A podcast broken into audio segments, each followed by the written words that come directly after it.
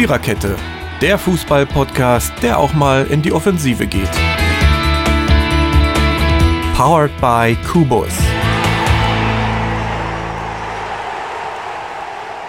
Ja, Fußballfreunde, wo immer ihr uns jetzt auch hört.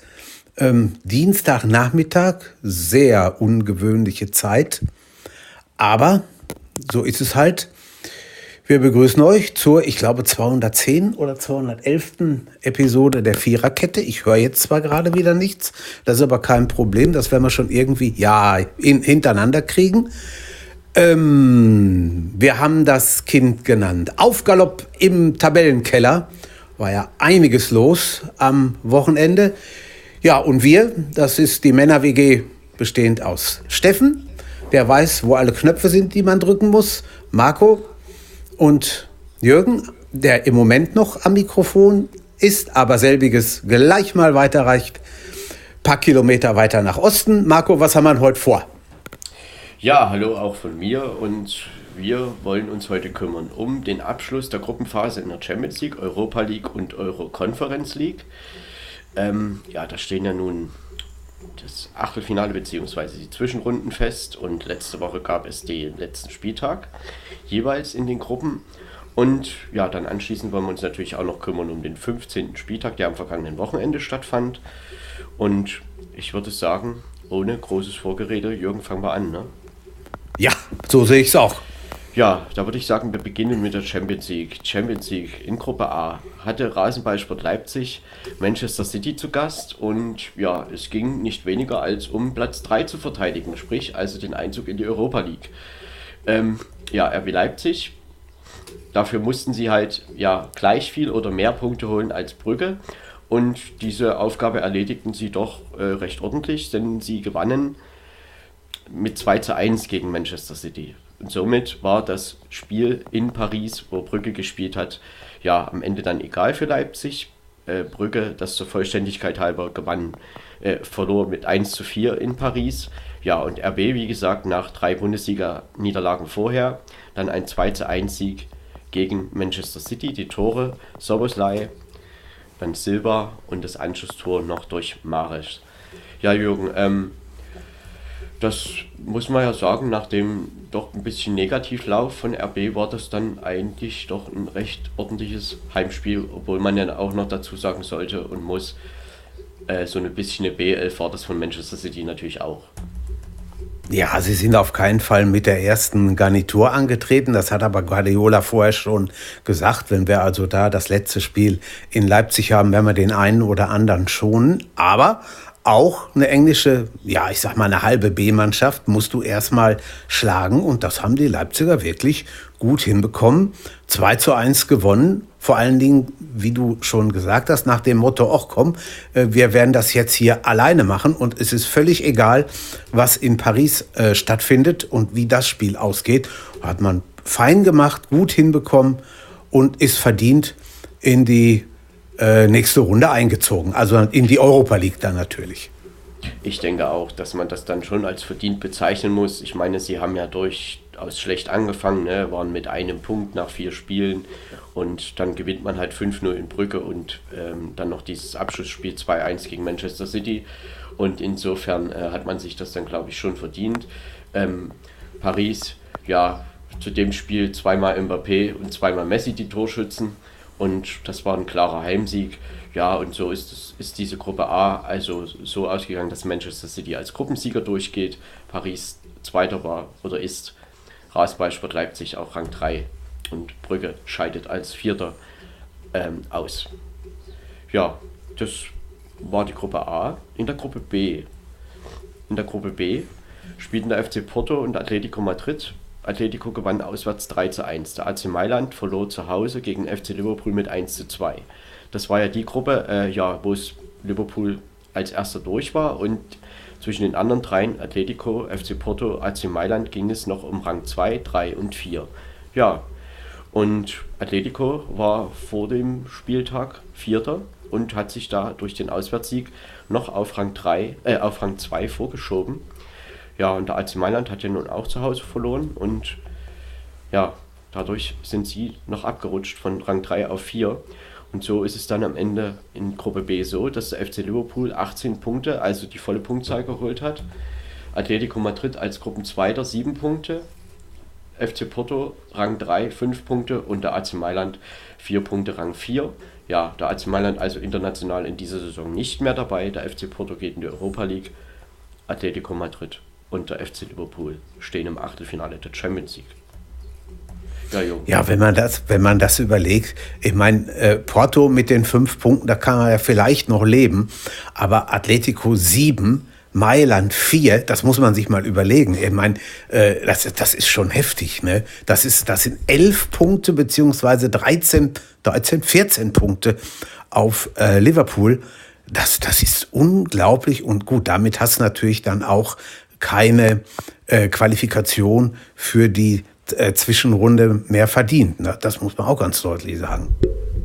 Ja, dann ist es sicherlich nicht mehr so äh, wahrscheinlich, dass man dann noch irgendwie weiterkommt, obwohl man natürlich auch als AC Mailand das hätte natürlich schaffen können, ne? mit, mit einem Sieg gegen Liverpool. Aber gut, ähm, ja, Liverpool hat die Gruppe ja mit 18 Punkten abgeschlossen. Das ist sehr dominant und sicherlich auch verdient. Der AC Mailand hat halt in den ersten drei Spielen, haben sie ja immer mit einem Tor Unterschied verloren. Und da, das war eben einfach irgendwie dann am Ende zu viel. Ne? Und somit konnte man oder war man dann auf das letzte Spiel angewiesen und hat das dann eben nicht mehr geschafft und ist international jetzt ausgeschieden. Naja, kann man sich jetzt auf die italienische Meisterschaft konzentrieren. Die ist ja eng genug. Die ist eng genug und äh, man muss auch sagen, Klopp, Respekt vor Liverpool. Selbst als sie 0-1 hinten lagen, haben sie Dampf gemacht, haben innerhalb von fünf Minuten ausgeglichen und dann noch das 2-1 gemacht. Also das war schon, da, da war nichts von, äh, wir gucken mal und wir warten mal ab oder so. Die haben da schon mächtig Alarm gemacht in Mailand. Ja, und Ori, äh, Quatsch, Salah ja, Mohamed Salah, das ist ja, der ist ja zurzeit wirklich in Torlaune, ne? sowohl in der Liga als auch in der Champions League. Auch hier wieder sein Tor gemacht zum 1 zu 1 und dann noch Origi zum 2 zu 1 in der 55. Minute. Ja, und dann konnte der AC Mailand halt auch nicht mehr ausgleichen und scheidet eben so aus. Der FC Porto, denke ich, ist schon verdient, dass sie weitergekommen sind, also in einem europäischen Wettbewerb, denn ja, sie waren ja lange Zeit auch auf Rang 2. Ne? Und am letzten Spieltag wurden sie halt im direkten Duell mit Atletico noch abgefangen und insofern dürfen sie jetzt in der Europa League weitermachen. So ist das. Gruppe C. In Gruppe C spielte Borussia Dortmund. Ja, Borussia Dortmund gegen Besiktas Istanbul, das war mal so ein bisschen Frust von der Seele schießen, glaube ich. 5 zu 0 am Ende. Das 1 zu 0 durch Malen, das 2 zu 0 durch Reus, ein Foul-Elfmeter. Das 3 zu 0 durch Reus, das 4 zu 0 durch Haaland, das 5 zu 0 nochmal durch Haaland. Also Doppelpack Reus, Doppelpack Haaland. Am Ende 5 zu 0.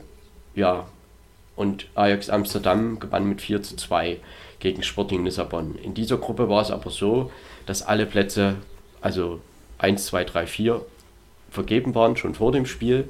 Ajax Amsterdam hat auch die volle Punktzahl, 18 Punkte aus der Gruppenphase geholt. Sporting Lissabon Zweiter mit 9 Punkten, Borussia Dortmund Dritter mit 9 Punkten und Besiktas Istanbul, ja, sie haben gar kein Spiel und nicht mal ein Unentschieden geholt. Also 6 Niederlagen, 0 Punkte. Ja, und letztendlich ist Borussia Dortmund dann doch am direkten Vergleich mit Sporting Lissabon gescheitert. Ne? Heimspiel 1 zu 0, auswärts eine 1 zu 3 Niederlage. Im Endeffekt ist das schon ärgerlich, dass man das nicht irgendwie anders geregelt hat, denn ich glaube, in dieser Gruppe war es möglich, Zweiter zu sein. Ja, und kostet richtig Geld, ne? wenn man mal überlegt, ja. was man in der Champions League in wenigstens einer Runde noch hätte kassieren können und jetzt in der Europa League kassiert. Also das sind schon Unterschiede und äh, das wird man im, im Säckel schon merken, würde ich sagen. Ja, ich glaube, das war so nicht geplant, aber auf der anderen Seite aus Sicht von Sporting Lissabon muss man dann schon sagen, sie haben sich das verdient. Ne? Also da Sie haben auch, äh, gut, in Amsterdam haben sie jetzt auch verloren, aber da war ja alles schon geklärt und insofern haben sie die Siege auch gegen Besiktas geholt, die man holen musste, haben gegen Dortmund den direkten Vergleich gewonnen und am Ende reicht das eben für Rang 2 und als unverdient direkt bezeichnen kann man das glaube ich auch nicht und insofern ja, muss sich Dortmund jetzt äh, auf die Europa League konzentrieren und ja, wie sage ich so immer so schön, da gibt es halt auch einen Titel ne? und vielleicht kann man ja doch ja, ein Stückchen kommen. Definitiv, auf jeden Fall. Ja, in Ajax Amsterdam eine starke Runde gespielt, äh, 18 Punkte geholt. Aller ist der absolute Top-Torschütze in der Vorrunde gewesen mit 10 Treffern und auch diesmal wieder getroffen. Wenn mich nicht alles täuscht, hat er in jedem Spiel getroffen und ja. muss man einfach sagen, Ajax 20 zu 5 Tore, da war das Torverhältnis, also starke Gruppenphase gespielt.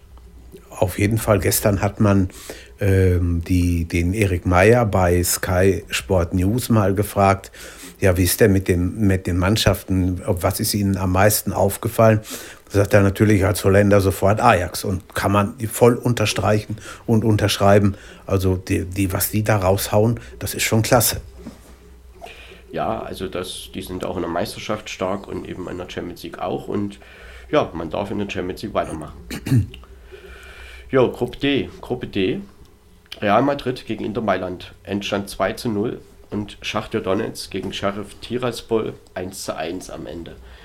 Ja, Sheriff Tiraspol hat ja stark angefangen mit zwei Siegen am Anfang und am Ende läuft man auf Rang 3 ein mit sieben Punkten. Schachtja Donetsk ist letzter mit zwei Punkten, also zwei Unentschieden.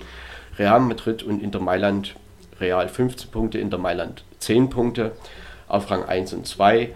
Ich denke, Jürgen, am Ende haben sich dann eben die durchgesetzt, worauf man hätte auch tippen können. Ja, auf jeden Fall. Wenn man jetzt mal überlegt, Sheriff Tiraspol hat genauso einen dritten Platz in der Gruppe belegt wie der BVB. Das ist schon gewaltig, ne? Weil sich das mal durch den Kopf gehen lässt. Gut, Dortmund hat zwei Punkte mehr, aber vom Platz her ist es gleich. Und Sheriff Tiraspol hat immerhin bei Real Madrid gewonnen. Das machst du auch nicht jeden, jeden Tag. Und die können hoch erhobenen Hauptes aus dieser Gruppe rausgehen. Aber natürlich Real und Inter, das sind schon zwei Granaten. Und äh, mal gucken, wie es für die weitergeht. Da kommen wir ja auch gleich noch zu. Ja, also am Anfang hatten sie beide so ein bisschen ein paar Probleme, äh, da reinzukommen. Aber am Ende haben sie sich dann doch souverän durchgesetzt und sind da verdient oder ganz sicher verdient auch im Achtelfinale. Und ein bisschen enttäuschend ja, ist eigentlich schon Schachtja Donetsk. Äh, also das würdest du mir, glaube ich, auch zustimmen. Das war, hätte man ein bisschen mehr erwartet. Ja, auf jeden Fall, ganz klar. Äh, Brasilianer und was sie alles in ihren Reihen haben. Und die haben ja immer eigentlich ganz gut gespielt. Aber in dieser Gruppe, da hat man also nicht viel von denen gemerkt. Zwei ganze Pünktchen.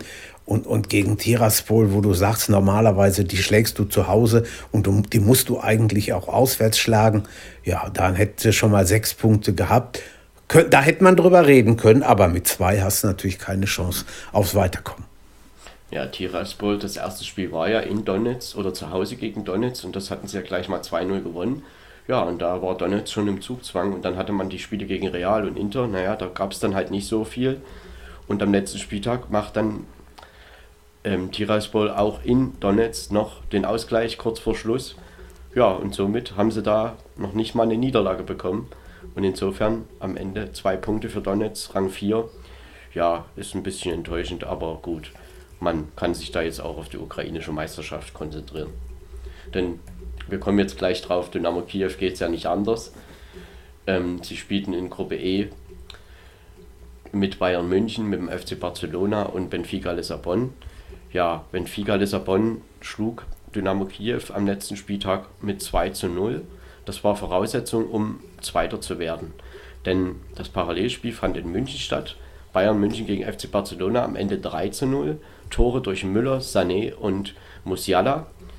Ja, und äh, das heißt am Ende, dass der FC Barcelona nur auf Rang 3 die Gruppenphase beendet und somit erstmalig seit, ja, weiß ich, knapp 20 Jahren wieder in der Europa League starten darf. Also auf Ebene, ja, früher UEFA Cup und jetzt eben Europa League. Ja, und der FC Bayern München, souverän erster in dieser Gruppe, die dritte Mannschaft mit 18 Punkten, also volle Punktausbeute. Ja, und Benfica Lissabon, 8 Punkte, wird Zweiter, Barcelona 7 und Dynamo Kiew hat einen Punkt, scheidet ebenfalls aus und kann sich da auch auf die ukrainische Meisterschaft konzentrieren. Ja, was mir aufgefallen ist, die, äh, die Einstellung von Barcelona gefällt mir nicht, die sie da hatten. Also da hat man überhaupt nicht gemerkt, dass es für die noch um was gehen könnte. Mein äh, Europa League, wenn sie so weit unten sind, dass sie sagen, oh, es ist uns egal, ob wir Champions oder Europa League spielen, na, dann sind sie aber wirklich weit abgesackt. Und da hat mir am, am, in der letzten Woche einiges, einiges gefehlt in München, äh, das, was sie hätten zeigen können und zeigen sollen. Also ich hätte schon auch ein bisschen mit mehr Gegenwehr gerechnet in München und am Ende muss man oder kann man hier ja einfach nur von einem sehr verdienten Sieg sprechen für Bayern München. Also das war schon eine souveräne Gruppenphase. 22 zu 3 Tore, 6 Siege, also besser geht es dann so gut wie nicht. Und am Ende, ja, Benfica Lissabon, sie holen halt gegen Barcelona ein 3 zu 0 und ein 0 zu 0, also auch kein Gegentor. Und demzufolge muss man dann auch diesen Rang 2 für Benfica einfach als verdient bezeichnen. Ne? Also das muss man mal sagen, wenn man dann noch dazu sieht, Barca, sie haben zwei Tore geschossen. Die zwei Tore waren die 2-1-0 Siege gegen Kiew, neun Gegentore, ja, und sieben Punkte. Das ist dann eben am Ende nur Rang 3 und das auch völlig verdient. Ja, eindeutig. Ganz klare Sache.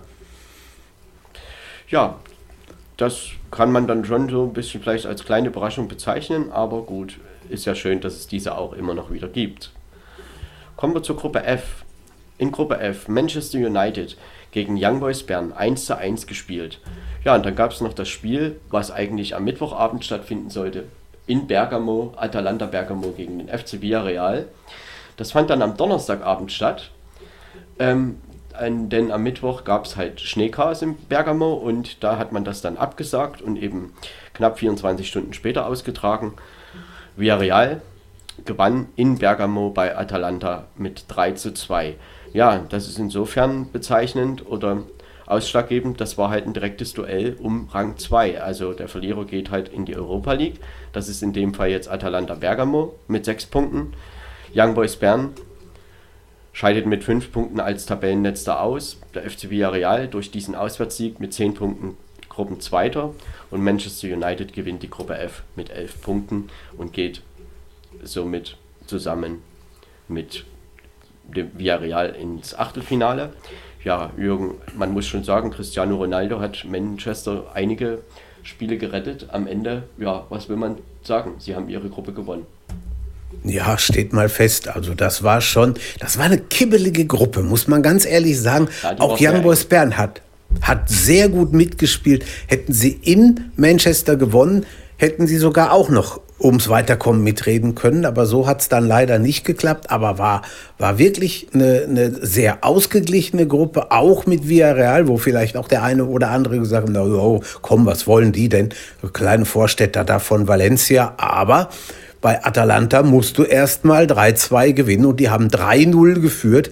Also das war schon aller Ehren wert und äh, sind sicherlich nicht umsonst in die äh, nächste Runde eingezogen. Und wenn man noch dazu bedenkt, äh, die vier von fünf Punkten Young Boys Bern hat, hat Bern gegen Manchester United geholt. Ne? Also insofern hat es dann schon in den direkten Duellen mit Atalanta, mit Villarreal gefehlt und die Chance, wie du sagst, die war auf alle Fälle auch für Bern, für Young Boys Bern da. Äh, gut, am Ende, die Gruppe war halt die ganze Gruppenphase lang eng. Am Ende haben sich halt Manchester Villarreal durchgesetzt. Und klar, wenn du in Atalanta, bei Atalanta Bergamo gewinnst, dann ist das am Ende irgendwie dann auch verdient, so wie es ausgegangen ist. Und Atalanta ist ja auch eine Mannschaft, denen ich durchaus zutrauen könnte, in der Europa League für einige Unruhe zu sorgen. Ja, mit Sicherheit. Also das ist ganz klar. Die haben Leute in ihren Reihen, Malinowski, Zapata, Pasalic und wie sie alle heißen. Das sind schon keine schlechten Fußballer, die wissen, wo das Tor steht. Und äh, das wird man in den nächsten Runden, könnte ich mir vorstellen, auch merken. Das könnte man durchaus so sehen. Ja, und Cristiano Ronaldo, wie gesagt, ist immer noch ein Faktor für Manchester United. Und ja, äh, ich glaube, solange er da auf dem Platz ist, wird er das auch immer bleiben. Ne? Also das ist schon ein Ausnahmefußballer. Man kann das ja immer wieder nur erwähnen. Ja, das ist er. Ganz klar. Und äh, macht Tor um Tor und, und hat äh, United auch rausgehauen. Sehr oft schon in dieser Gruppe. Also, dass, äh, dass sie den haben, da können sie sich schon freuen. Ja, soweit zur Gruppe F. In Gruppe G spielte dann der vierte deutsche Teilnehmer und ja, hier müssen wir natürlich auch noch von einer Enttäuschung berichten. Der VfL Wolfsburg hatte den OSC Lille, den aktuellen französischen Meister, zu Gast. Und man kann schon sagen, das war ein direktes Duell im Prinzip ums Weiterkommen. Also diese Gruppe war ja auch die ganze Gruppenphase lang ausgeglichen und jeder hätte weiterkommen können, jeder kann, hätte ausscheiden können. Am Ende ja, verliert Wolfsburg das mit 1 zu 3, lag 0 zu 3 zurück. Dann kam noch kurz vor Schluss durch Steffen das Anschlusstor zum 1 zu 3. Es half aber nichts mehr. Wolfsburg scheidet mit 5 Punkten als Tabellenletzter aus. Ähm, auch der FC Sevilla kommt nur auf Rang 3 ein. Äh, ja, gut, sie wollen halt gerne in der Europa League wieder, aber hätte man vielleicht auch ein bisschen mehr erwartet. Ähm, sie verloren am letzten Spieltag mit 1 zu 0 oder mit 0 zu 1 bei Red Bull Salzburg und somit qualifizieren sich aus Gruppe G der OSC Lille und der FC Salzburg für das Achtelfinale der Champions League. Sevilla geht in die Europa League und der VfL Wolfsburg ist international ausgeschieden. Ja, Jürgen, man, ich denke, die Gruppe haben wir ja von Anfang an als ausgeglichen bezeichnet, ist schon ein bisschen eine Enttäuschung für Wolfsburg. Ich glaube, da war schon ein bisschen mehr drin.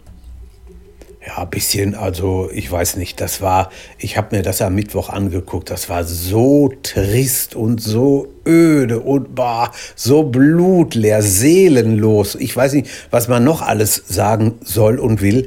Die haben überhaupt nichts gezeigt, die Wolfsburger. Grausam, grausam. Und wenn ich doch einen zweiten oder dritten Platz in der Gruppe erreichen kann und habe als letztes ein Heimspiel, okay, da waren nur 5000 Zuschauer, geschenkt. Man hätte jetzt auch vor total leeren Rängen spielen können. Und was, das, was man da machen kann, das hat Leipzig ja gezeigt, ne? muss man ja sagen. Aber Wolfsburg, das war ganz, ganz, ganz schlimm. Und da, äh, die hätten den Zuschauern eigentlich das Eintrittsgeld zurückzahlen müssen, muss ich ganz ehrlich sagen ja, also man hätte da schon ein bisschen mehr erwarten können, denn die Voraussetzungen vor dem letzten Spiel, sie waren eigentlich gut, ne? wie du sagst, im direkten Duell, Heimspiel, da kann man schon noch ein bisschen was regeln. Und ich sag mal, der OSC Lille ist jetzt nicht die absolute Creme de la Creme des europäischen Fußballs. Also das ist keine schlechte Mannschaft, aber naja, also äh, Rang 4 am Ende ist enttäuschend. Ich denke, naja, so Minimum Rang 3 hätte es schon sein können. Aber gut, am Ende waren die anderen drei einfach besser und der FC Sevilla, ja, ist natürlich sicherlich auch so ein bisschen enttäuschend. Ne? Man hat ja die Chance in Salzburg auch noch gehabt und auch in den Spielen davor. Also, dass sich dann am Ende Lille und Salzburg durchsetzen. Also, ich hätte schon gedacht, dass es zumindest Sevilla macht und ja, Wolfsburg hätte ich nur auch nicht auf Rang 4 getippt. Nee, das stimmt. Also so ein bisschen wissen sie ja schon, wie man Fußball spielt. Und äh, wenn sie jetzt eine Gruppe gehabt hätten mit Manchester United, Real Madrid und Ajax vielleicht, ne, also, da, da hätte man gesagt, ja gut, komm, also geschenkt, alles okay. Aber die Gruppe, die sie hatten, naja, also äh, das war nicht doll. Und das ist noch sehr, sehr vornehm ausgedrückt. Somit ist die Gruppe G also ja auch beendet mit dem Ausscheiden vom VfL Wolfsburg. Und in Gruppe H. Die Gruppe H. In Gruppe H spielte der Titelverteidiger, der FC Chelsea. Ja, und dem FC Chelsea ging es mit Juventus Turin am letzten Spieltag noch um den Gruppensieg. Sie waren vor dem letzten Spieltag punktgleich.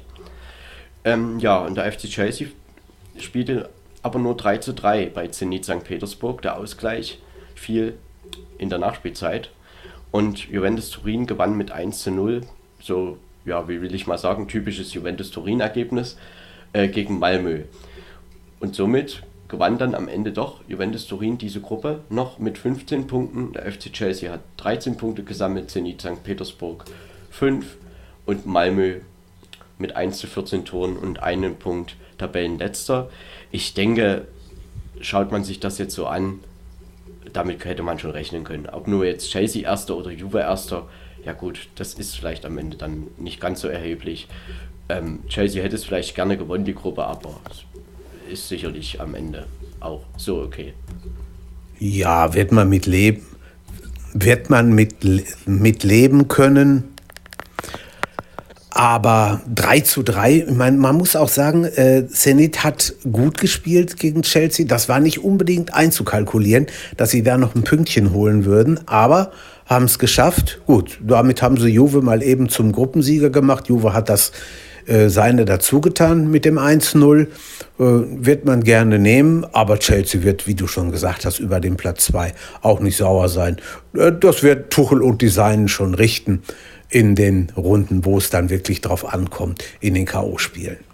Das war halt ein schönes Hin und Her da in St. Petersburg. Ähm, Timo Werner hat zwei Tore erzielt. Das ist vielleicht noch äh, etwas, was man sagen kann. Und ja, das ging schön hin und her. Chelsea führte 1-0, dann führte St. Petersburg mit 2 zu 1, dann führte wieder Chelsea mit 3 zu 2 und dann kam eben kurz vor Schluss noch der Ausgleich zum 3 zu 3. Ja, schönes Offensivspektakel und am Ende eben ein Punkt für beide Mannschaften und somit Zenit in der Europa League, Chelsea und Juventus Turin im Achtelfinale der Champions League. Ja, und da kommen wir nun auch gleich zum, zum Achtelfinale. Gestern gab es die Auslosung dafür und die Auslosung, Jürgen, die musste zweimal durchgeführt werden. Ja, also ich habe mich ja schon so manches Mal gefragt, seitdem das so läuft, wie es läuft, wie kriegen die das hin, dass dann genau nur noch diese Mannschaften im Top sind, gegen die es gehen kann und die, die gegen die es nicht gehen kann, sind raus. Äh, da muss man praktisch die Gruppen, da muss man doch praktisch wissen, wer in den Kugeln drin ist. Oder der Computer kann natürlich auch sein, ist heutzutage so weit, man nimmt da irgendeine Software und die zeigt einem dann an, so und so und so läuft das. Naja, ich weiß es nicht. Auf jeden Fall, gestern hat es nicht funktioniert. Ich habe sofort, als ich es gestern Mittag gesehen habe, äh, gesagt, es kann nicht gehen. Ähm, Villarreal und Manchester United haben in der Gruppenphase gegeneinander gespielt. Gut, dann hat man es äh, anders hingebastelt. Dann war Manchester City auf einmal der Gegner. Ja, und dann hat man dann irgendwann überlegt und gesagt, nee, also so geht das gar nicht. Wir müssen das Ganze völlig normal machen. Wer dann gestern Mittag die erste Auslosung und gestern Nachmittag dann äh, nach der zweiten Auslosung die Paarung gesehen hat, der wird auch gedacht haben, was ist denn jetzt? Spinn ich? Äh, sind die bei der UEFA nicht mehr ganz dabei oder was geht da ab? Also es ist schon äh, wirklich, naja, äh, wie soll man das bezeichnen? Also ein bisschen peinlich oder äh, also es hat schon einen komischen Anstrich zumindest, denn ich meine, was ich mich gefragt habe, warum hat man nicht die Auslosung bis zu dem Zeitpunkt, wo der Fehler aufgetreten ist, einfach stehen lassen? Ne, da waren ja, glaube ich, schon fünf Partien raus. Und eben ab der Stelle nochmal weitermachen. Oder die andere Frage ist halt, also sowas, es darf halt einfach nicht passieren. Denn wir hatten halt, ja, wir hatten Bayern München gegen Atletico Madrid und dann ist es eben plötzlich Bayern München gegen FC Salzburg. Und das ist, ja, bei allem Respekt vor Salzburg, aber das ist nun mal qualitativ wirklich ein Unterschied. Und äh, genauso Paris hat ja gegen hat ja gegen ähm, Manchester United wurde als erstes genau. gegen Manchester United gelost und jetzt ist es halt gut Real Madrid. Das ist dann vielleicht nicht so ein großer Unterschied, aber ähm, auch Real hatte ja glaube ich Benfica und jetzt halt Paris. Also es gibt schon einigen Unmut und ja, Real Madrid, ich habe da so Sachen gehört, dass vielleicht sogar, ich will vielleicht Protest oder sowas einlegen wollten, aber am Ende wird es wahrscheinlich juristisch haltbar sein, was da gemacht wurde. Einen komischen, also einen komischen Hintergrund und so ein bisschen merkwürdig ist das schon, ehrlich gesagt. Ja, meine ich auch. Und Real, die waren wirklich sauer. Die haben also gesagt, die gehen gegen die UEFA vor und wollen Protest einlegen und, und gemacht und getan. Und ja, da ging also wirklich was ab. Gut, wenn ich, wenn ich äh, da erst eine andere Mannschaft habe und kriege dann mit PSG schon äh, einen Kracher, äh, ob ich mich darüber freuen soll, weiß ich nicht. Keine Ahnung. Aber Real hat es jedenfalls nicht getan. Und jetzt äh, muss man mal gucken, wird sicherlich alles so bleiben. Ich kann mir nicht vorstellen, dass sie da jetzt nochmal irgendwas ändern. Also dann machen sie sich nämlich auch selber so ein bisschen unglaubwürdig. Und da müssen wir mal gucken, was da im Februar passiert. Ich denke, dass die Partien jetzt schon so äh, ausgetragen werden. Aber äh, gut, ein bisschen so leicht lächerlich gemacht hat man sich damit schon. Denn also ich denke mal, es ist jetzt kein Hexenwerk, da acht Partien auszulosen ne? und da irgendwelche Restriktionen, die es halt gibt und die gibt es nicht seit diesem Jahr, sondern die gibt es ja schon jahrelang, äh, da einfach eben einzubauen. Das ist halt so und äh, dass da eben diese Panne passiert ist, also schon ein bisschen merkwürdig und klar, aus Sicht von Real, ob nun Sporting Lissabon oder Paris Saint-Germain, kleiner Unterschied ist es schon, ne? oder Bayern München Atletico, da habe ich schon so gedacht, Mensch, Freunde, das ist ein ganz schönes Los. Und dann kommt Salzburg. Also, dass da Bayern München haushoher Favorit ist, da brauchen wir nicht drüber reden, das ist so. Ja, und, und Atletico Madrid wäre schwer geworden. Vor allen ja. Dingen liegen die, liegen die den Bayern überhaupt nicht. Also das ist, ich hätte gerne Simeone da an der Seitenlinie gesehen, muss ich ganz ehrlich sagen. Aber gut, es hat nicht sollen sein, zumindest jetzt noch nicht. Gucken wir mal, wie das weitergeht. Äh, bin sehr, sehr gespannt, wie diese Spiele so auslaufen. Ja, Jürgen, und jetzt wollen wir noch kurz über die Partien, die dann tatsächlich jetzt äh, Bestand haben, noch kurz sprechen. Also ich, ich trage sie jetzt einfach mal vor und ja, vielleicht hast du zu dem einen oder anderen noch einen Take irgendwie zu sagen. Sporting Lissabon spielt gegen Manchester City, Paris Saint-Germain spielt gegen Real Madrid, der FC Salzburg gegen FC Bayern München, Inter Mailand gegen FC Liverpool, der FC Chelsea spielt gegen den OSC Lille. Ähm, ja, Entschuldigung, es ist mir kurz weggerutscht. Villarreal gegen Juventus Turin. Benfica Lissabon gegen Ajax Amsterdam und Atletico Madrid gegen Manchester United. Also ich möchte ja mal sagen, es sind schon ein paar schöne Partien rausgekommen, ne? zum Beispiel Inter Mailand gegen FC Liverpool oder eben auch Paris gegen Real. Ähm, ja, Manchester City mit Sporting Lissabon muss ich glaube ich nicht unbedingt beschweren, genauso wie der FC Chelsea mit dem OSC Lille nicht. Juventus Turin mit dem FC Villarreal kann unangenehm werden, aber ich glaube, damit kann Juve auch leben. Ja, und Benfica und Ajax würde ich als relativ ausgeglichen bezeichnen. Und Atletico, Manchester United, ja, das ist nun das unangenehme Los, was Bayern jetzt nicht hat. Ja, ganz genau. Also das ist da, da, das ist mit der Zunge zum Schnalzen. Ne? Da sind einige Spiele bei, wo man wirklich äh, sagen kann, ja, das ist aber schon, das ist Creme de la Creme. Ne? Da, da kann man auch schlecht tippen vorher, wie das ausgeht. Da, da ist das eine oder andere bei, wo man dann, na, mal gucken, wer denn da am Ende äh, die, die, äh, das Weiterkommen einfährt. Ja, Jürgen, und äh, Liverpool in Mailand bei Inter, das ist, ich meine, Inter ist ja wirklich auch echt gut drauf, spielt um die italienische Meisterschaft mit und das ist, glaube ich, auch so ein richtig, äh, ist einfach ein super Duell, worauf man sich echt freuen kann, ne? Ja, und die hauen auch raus. Ne? Ich habe Inter am Sonntagabend gegen Cagliari gesehen beim ja. 4 zu 0 mit äh, Lauda, äh, Laud, äh, wie heißt er? Laurat, Laudano Martinez, glaube ich, äh, ist ein starker, starker Spieler. Und dann haben sie Lukaku, äh, wenn, er, wenn er fit ist. Nee, Lukaku haben sie nicht. Lukaku ist bei Chelsea. Da habe ich mich jetzt vertan. Nein, aber sie haben äh, durchaus den einen oder anderen in ihrer Mannschaft, der da so ein Spiel auch alleine entscheiden kann. Also das wird interessant. Inter gegen, äh, gegen äh, Liverpool. Für mich Liverpool ein bisschen favorisierter, aber nicht viel. Ja, ich denke, wir können uns hier schon auf die Partien dann im Februar freuen. Äh, Februar und März. Das Achtelfinale wird ja über vier Wochen oder fünf Wochen gezogen. Die Hinspiele am 15., 16. bzw. 22., 23. Februar. Rückspiele dann im März, 8., 9., 15., 16., 3. 2022. Ja, dann werden wir mal sehen, ähm, inwieweit das auch für die Bayern zum Vorteil reicht, jetzt dann gegen Salzburg. Aber Jürgen, ähm, ich meine, es ist schon ein Vorteil, jetzt nicht gegen Atletico Madrid spielen zu müssen. Ne? Also das muss man schon sagen, auch erst in Salzburg. Also da haben die Bayern dann schon irgendwie ein bisschen Glück gehabt. Ja, ja, besser, besser geht es einfach nicht. Ne? Das muss man sagen. Jetzt sind sie turmhoher Favorit, das, da gibt es überhaupt kein Vertun. Äh, und sie dürfen natürlich niemals gegen diese Salzburger rausfliegen, aber das wird auch nicht passieren. Also da bin ich mir schon ziemlich sicher.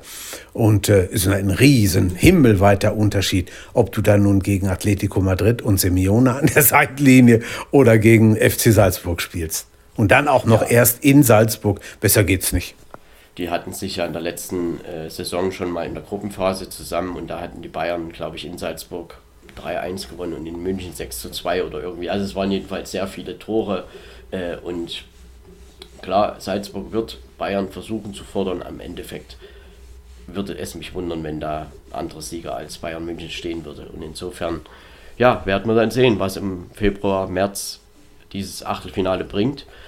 Und dieses Champions League, ja, die läuft dann eben weiter. Viertelfinale, Halbfinale und das Finale am 28.05. in St. Petersburg. Ja, da werden wir mal sehen, wer bis dahin kommt. Ja, bin gespannt.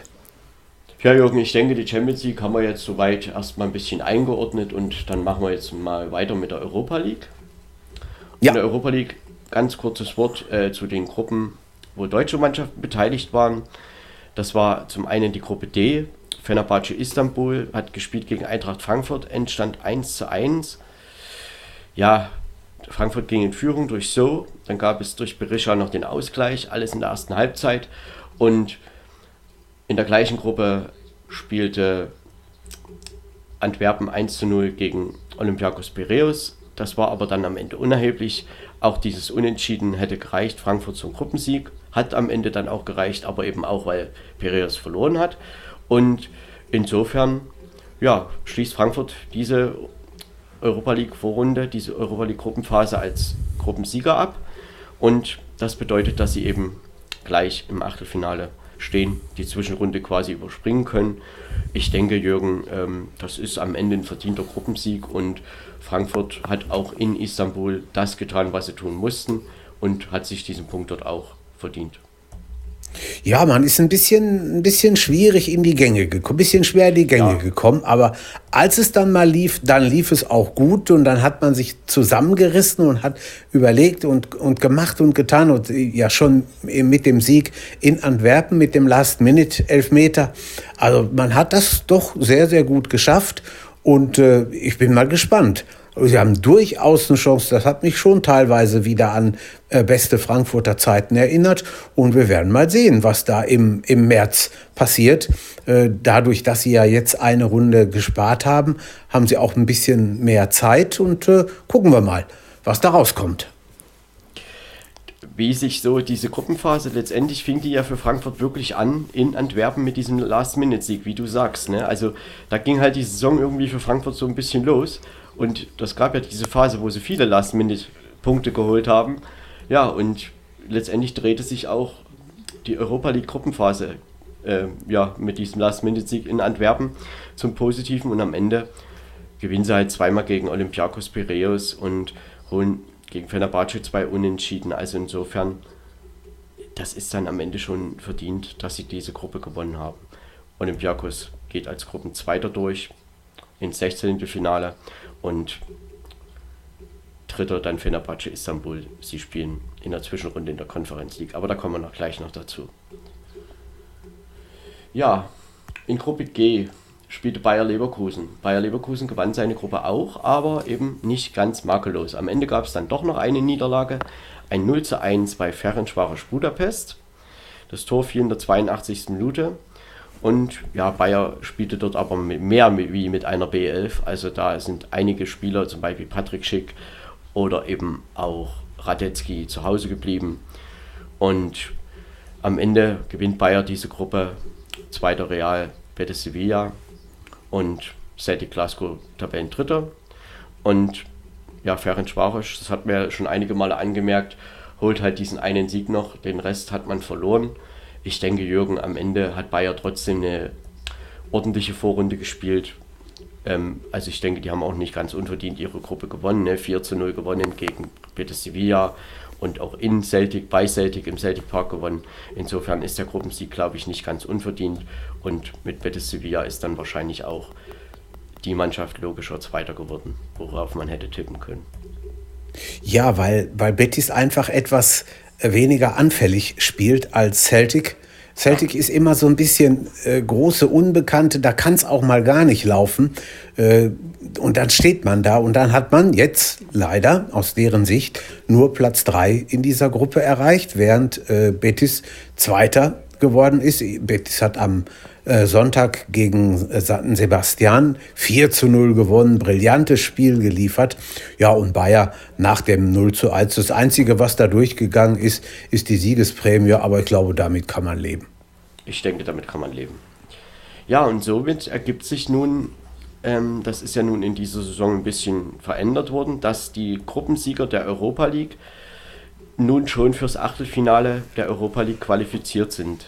Ich nenne jetzt einfach mal die Mannschaften, das sind Eintracht Frankfurt, Bayern 04, Leverkusen, Olympique Lyon, AS Monaco, West Ham United, Spartak Moskau, Galatasaray Istanbul und Roter Stern Belgrad.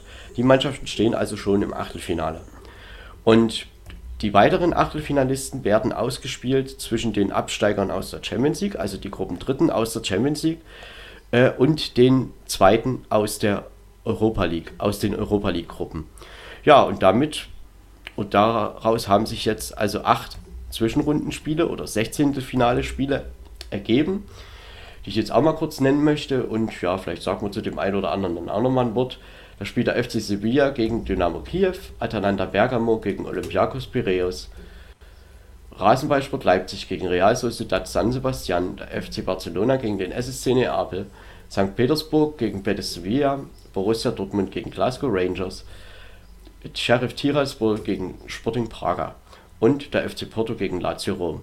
Jürgen, wenn ich mir die Partien so anschaue, da ist in, diesem, in dieser Zwischenrunde in der Europa League schon einiges geboten. Ne? Mit Barcelona gegen Neapel oder eben Porto gegen Lazio sind schon ein paar Sachen dabei. Borussia Dortmund gegen Glasgow in, ja, im Ibrox Park, das wird auch ein schönes Erlebnis und sicherlich auch ein Gegner, den man nicht ganz unterschätzen darf, genauso wie bei RB Leipzig, der Gegner Real Sociedad San Sebastian ist auch eine Mannschaft, die man, glaube ich, nicht unterschätzen sollte. Ich habe mir am Freitag mal die Gruppenzweiten angeguckt, weil der eine oder andere sagte schon wieder, oh, was wollt ihr denn, Europa League, äh, das, da ist doch keine Konkurrenz und so. Und dann habe ich mal gesehen, wer da drin ist. Und wenn ich mir einen, Wunschgegner für den BVB hätte aussuchen äh, können, dann hätte ich entweder äh, Piraeus oder Dynamo Zagreb genommen. Die waren gestern die ersten beiden, die bei den Spielen bei der Auslosung weg waren. Also konnte das schon mal nicht mehr passieren. Aber Spiel wie, wie Barcelona gegen Neapel oder Porto gegen Lazio geht natürlich immer auch in der Champions League durch. Also von daher, und Barcelona wird ganz bestimmt nicht erfreut sein. Neapel ist eine unheimlich schwer zu bespielende Mannschaft diese Saison. Und also die werden da schon mit breiter Brust rangehen. Das wird eine sehr, sehr interessante Angelegenheit.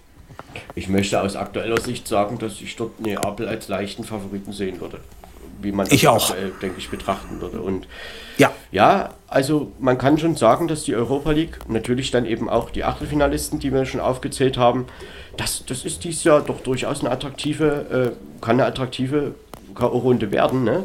Mit Olympique Lyon, AS Monaco, das sind ja alles Mannschaften, äh, die da durchaus einen Namen haben. Und insofern sind viele namhafte Teams dabei und da werden wir mal sehen, wer sich da am Ende durchsetzt. Es ist eines gewiss, wir haben vier Mannschaften aus Deutschland, zwei im 16. Finale, zwei eben schon im Achtelfinale. Äh, das ja, sind einige Chancen, sage ich mal, um vielleicht eine Mannschaft mal wirklich auch richtig weit zu bringen. Ich denke, das sollte man auch einfach mal versuchen anzustreben. Ne? Jürgen, was sagst du noch zu dem Los von Borussia Dortmund? Glasgow Rangers ist eigentlich doch recht in Ordnung. Ne? Also ich habe heute äh, gestern mehrere Leute gesprochen und jeder sagte, das müssen die gewinnen. Dortmund, ja, der ist, ist klar, äh, die sind klar besser als, als die Rangers. Äh, ich sag Vorsicht, äh, ich habe heute eine Statistik gesehen, sie haben, glaube ich, achtmal oder jetzt ist es achte Mal, dass sie gegen die Rangers spielen müssen in einem europäischen Wettbewerb. Und sie haben, glaube ich, nur ein oder zweimal die Schotten rausgeworfen. Also das ist schon keine schlechte Mannschaft. Im Städtchen wird sich einiges tun, wenn Corona das auch will. Äh, da wird sich, da wird allerhand los sein. Das Spiel ist ja an einem Donnerstag. Also da wird sich schon eine Menge tun. Und es ist natürlich, ist, ist ein wirklich gutes Los. Da gibt's überhaupt nichts. Also wer, wer äh, auf, auf Rambazamba und auf Stimmung, auf Atmosphäre äh, da äh, machen möchte, der ist bei dem Spiel voll, voll richtig. Ibrox Park, das Rückspiel, äh, das auch. Also das wird schon, das werden schon zwei interessante Spiele. Ich glaube, dass Dortmund einfach, äh, sie, sie müssen als Favorit gesehen werden, aber man muss natürlich aufpassen, dass man da nicht eine böse Überraschung erlebt. Und ich denke, man hat nun die Gruppenphase, die äh, Champions League Gruppenphase nicht überstanden, ist abgerutscht in die Europa League und man sollte das annehmen und ich sage ja immer so schön, es gibt da auch einen Titel zu gewinnen und es sind viele schöne, gute Mannschaften dabei.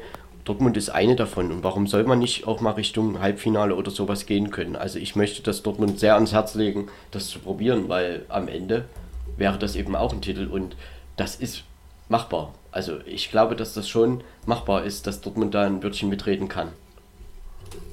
Ja, das auf jeden Fall. Und äh, man muss mal gucken, was jetzt dabei rumkommt. Aber machbar ist das auf alle Fälle. Und wenn, wenn die erstmal weiterkommen und egal, wer dann erstmal weiterkommt, dann geht's in den nächsten Runden ja sowieso ja. darum, ja, guck mal, Europa League, jetzt vielleicht noch zwei Spiele, jetzt vielleicht noch ein Spiel. Und dann ist die Begeisterung da. Das ist völlig egal, ob man dann in der Champions oder in der Europa League spielt. Also da gehe ich mal fest von aus.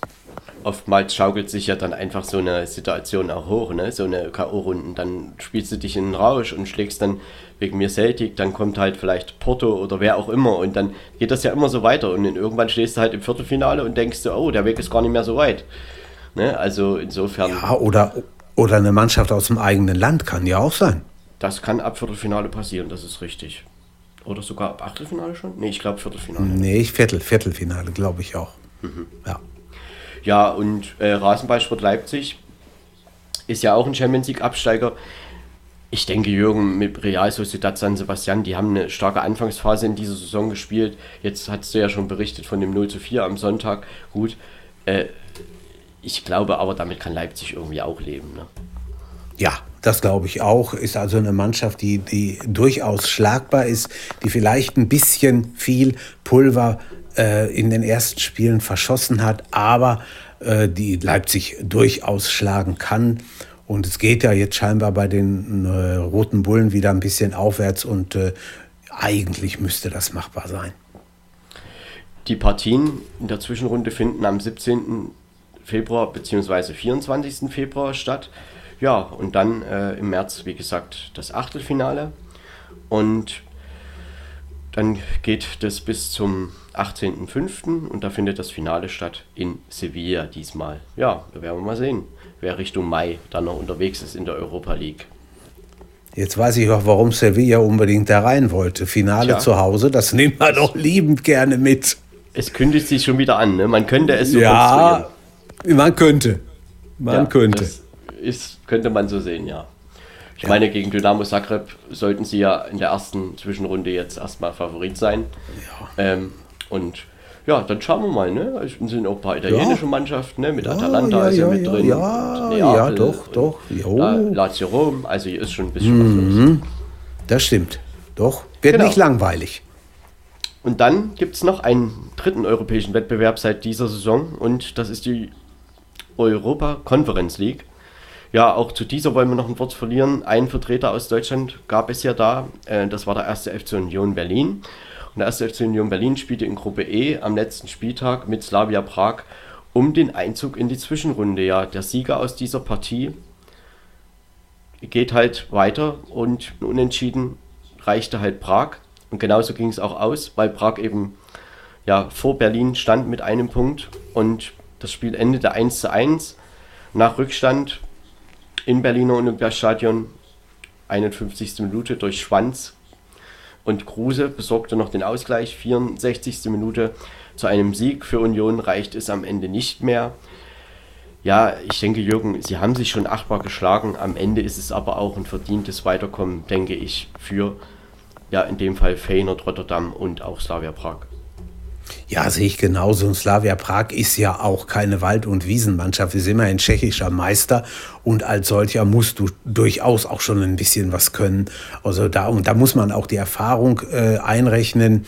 Union, für Union Berlin war es die erste Saison, in dieser neuen Conference League und äh, Slavia Prag, die, die wissen ja schon, wie es geht. Und von daher, die Unioner, die Eisernen, die können nach dem 1 zu 1 hoch erhobenen Hauptes da rausgehen, haben das gut gemacht, haben auch nie aufgegeben, auch nach dem Rückstand nicht. Und äh, ich glaube, das haben sie, das haben sie wirklich gut hinbekommen und haben den Fans, ihren Fans richtig, richtig Spaß gemacht. Ich glaube auch, dass sie das einfach schön genossen haben, denn da gab es ja schon ein paar gute Europapokalabende äh, im Berliner Olympiastadion und man hat das, äh, soweit es ging, eben ja, waren ja auch Zuschauerbegrenzungen, ne, immer mal immer weniger. Letzte Woche waren es dann nur 5000 zugelassen und trotzdem haben sie, soweit es ging, halt, glaube ich, schon genossen und äh, man kann diesen europäischen Auftritt dann schon auch insgesamt als gelungen bezeichnen. Ja, und am Ende ist Union Gruppendritter geworden und scheidet aus, aber sie brauchen da nicht irgendwie, sie können erhobenen Hauptes da gehen und ja, sich das weitere Treiben quasi anschauen. Auch da wurde die Zwischenrunde ausgelost und hier ist das System ähnlich, dass halt, äh, dass auch die Gruppenersten, die acht Gruppenersten ähm, in der Konferenz League schon im Achtelfinale stehen. Das sind Feyenoord Rotterdam, AZ Alkmaar, AS Rom, KA Gent, Stadren, FC Basel, der Linzer ASK und der FC Kopenhagen. Und auch hier wird jetzt eine Zwischenrunde gespielt, vorher noch. Das sind die Gruppen Dritten aus den acht Europa League Gruppen gegen die Gruppen Zweiten aus den Euro Conference League Gruppen. Ja, das sind so Sachen, die sich da die UEFA ausgedacht hat. Da muss man schon aufpassen, dass man nicht durcheinander kommt. Aber am Ende ist es dann so. Und ich würde sagen, da sind auch ein paar Partien rausgekommen, die sich durchaus sehen lassen können. Ich werde es jetzt einfach mal nennen. Fenerbahce Istanbul gegen Slavia Prag. FC Midtjylland gegen PAOK Saloniki. Rapid Wien spielt gegen Tottenham Hotspurs oder Vitesse Arnheim. Das Spiel Tottenham Hotspurs gegen Stadtrennen ist nämlich noch offen. Das wurde abgesagt letztes Woche, letzte Woche Donnerstag äh, aufgrund von Corona-Fällen bei Tottenham. Weiterhin spielt Olympique Marseille gegen Qarabag Akdam, PSV Eindhoven gegen Maccabi Tel Aviv, Leicester City gegen Randers FC, das ist eine dänische Mannschaft, und Celtic Glasgow gegen FK Bode Klimt. Sparta Prag gegen Partizan Belgrad. Das sind die acht Zwischenrundenpartien in der Conference League. Ja, Jürgen, es sind schon auch hier ein paar Namen dabei, die sicherlich äh, genannt werden können, wenn es um europäischen Titel geht.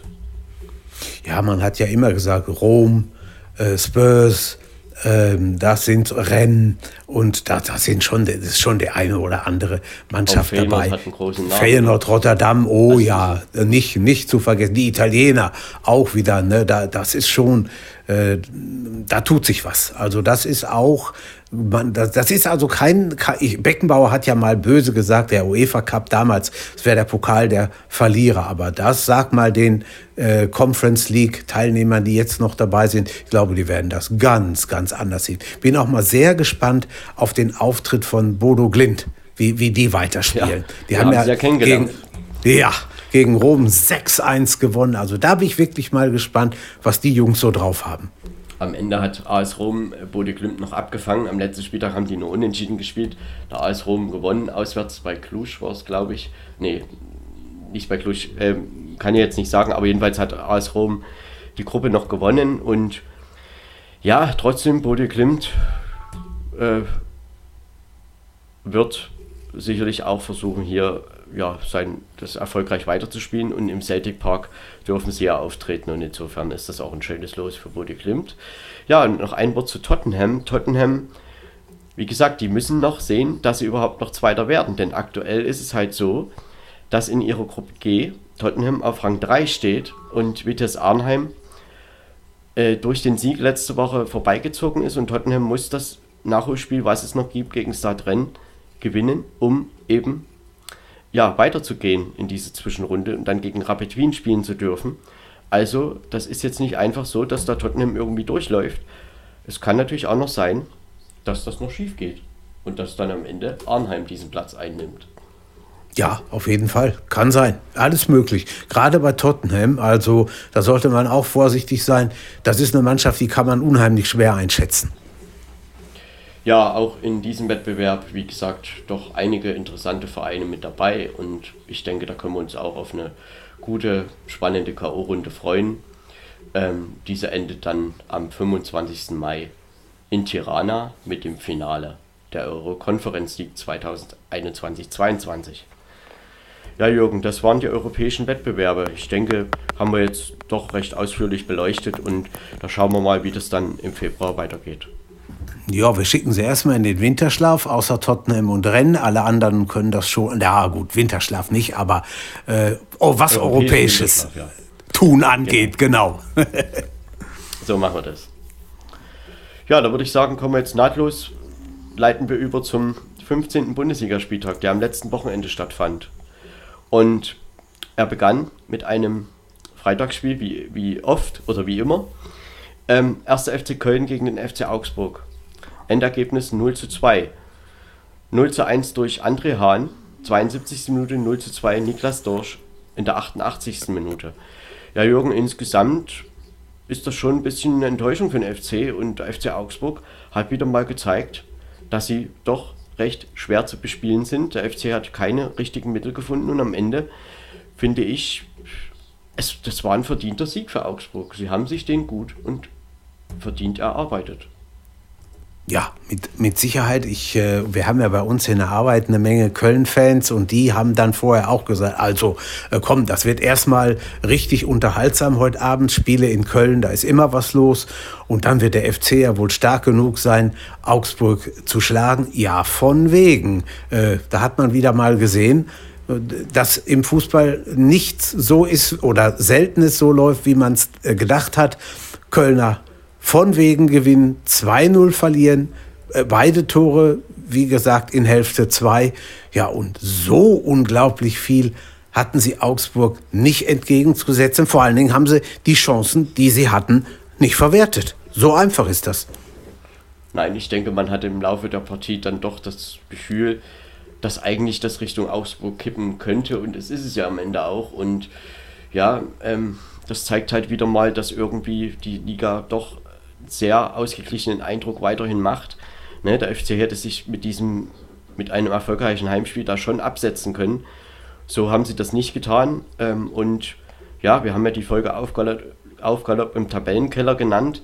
Ja, es sind alle rangerückt. Ne? Auch der erste FC Köln ist nur drei Punkte von Rang 16 aktuell entfernt. Aber äh, nichtsdestotrotz, nach 15 Spielen hat der erste FC Köln 19 Punkte. Ich glaube, hätte man das vor der Saison so gesagt, die hätten das alle unterschrieben. Und insofern äh, gibt es heute Abend für Köln in Wolfsburg eine neue Chance punkt, zu punkten. Und gegen Augsburg, ja, das ist dann vielleicht schon eine kleine Enttäuschung, aber gut, der FCA hat das eben einfach gut gemacht. Und am Ende, ja, die Laufleistung von Augsburg war halt, die war höher als bei Köln. Ähm, 14 zu 12 Torschüsse, in dem Fall pro Köln. Die Passquote war bei Köln 79% Augsburg 65% Ballbesitz Köln 65% Zweikampfquote liegt bei Augsburg mit 53% Also das zeigt eben auch, dass Augsburg schon kämpferisch gut dagegen gehalten hat, läuferisch gut dagegen gehalten hat. Und am Ende, ja, wie gesagt, Köln heute Abend in Wolfsburg, dann zum Hinrundenabschluss am Wochenende gegen den VfB Stuttgart. Und der FC Augsburg spielt jetzt am 16. Spieltag gegen RB Leipzig, auch heute Abend und zum Hinrundenabschluss bei Kräuter Fürth in Fürth.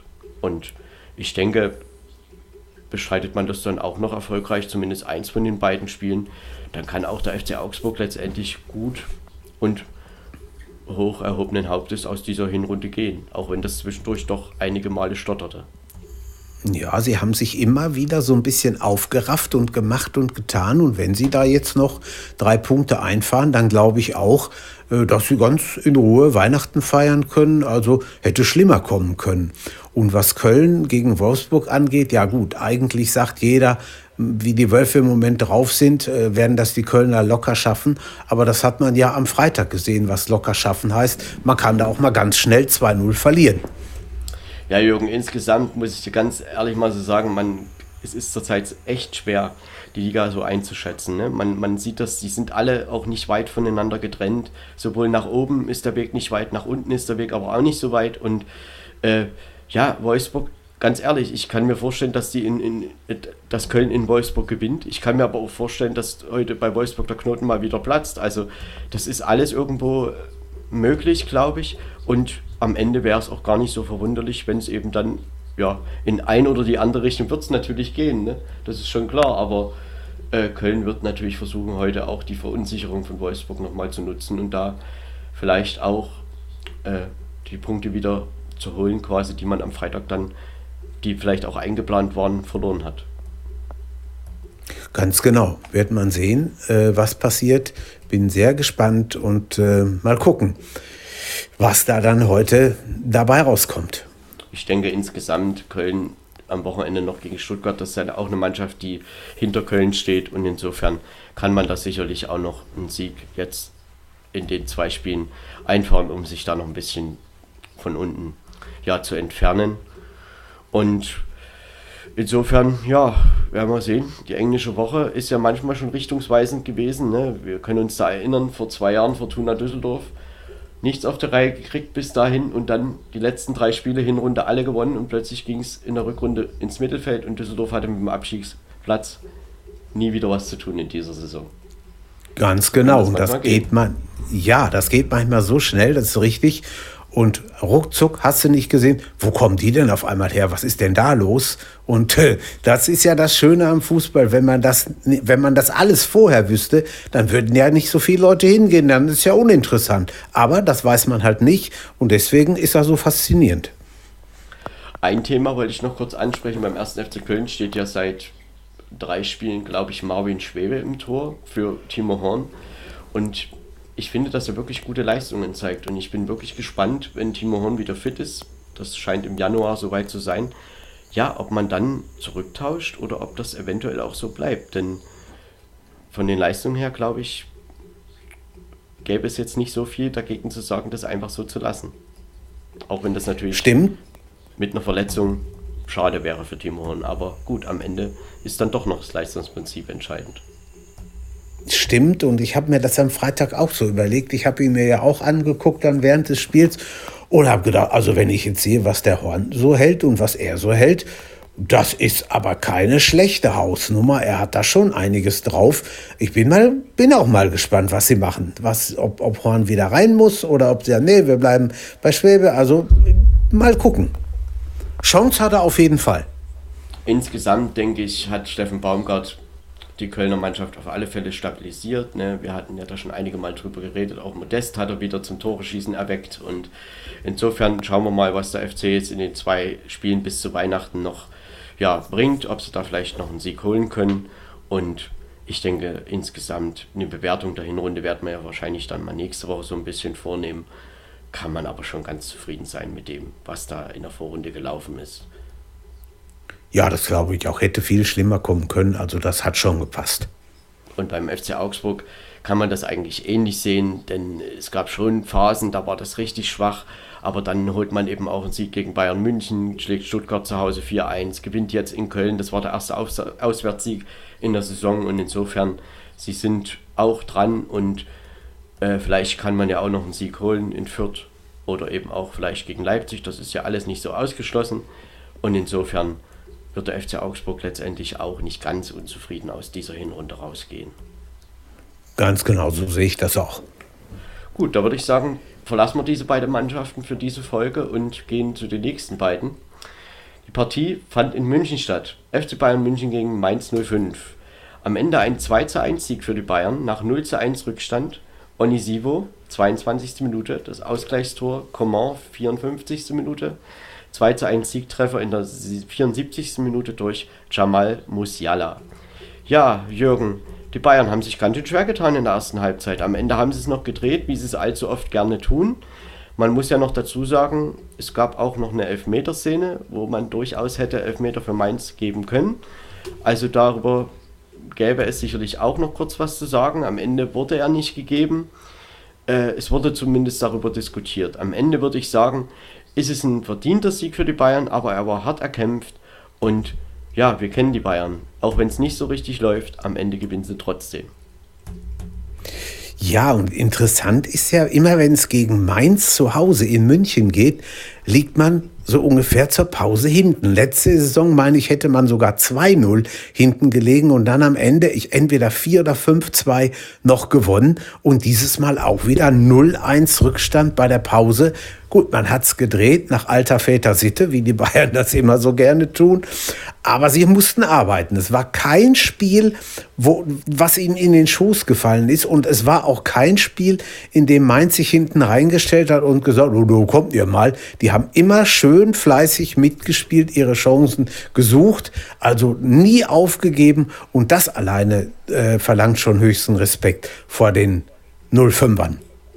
Ich möchte schon sagen, dass sie wirklich mutig in München aufgetreten sind und richtig gutes Pressing gespielt haben. Also in der ersten Halbzeit äh, auf alle Fälle, dass das 90 Minuten lang nicht durchzuhalten ist, ist dann vielleicht auch klar, aber die Bayern hatten zu tun und Mainz braucht sich mit dieser Leistung nicht verstecken.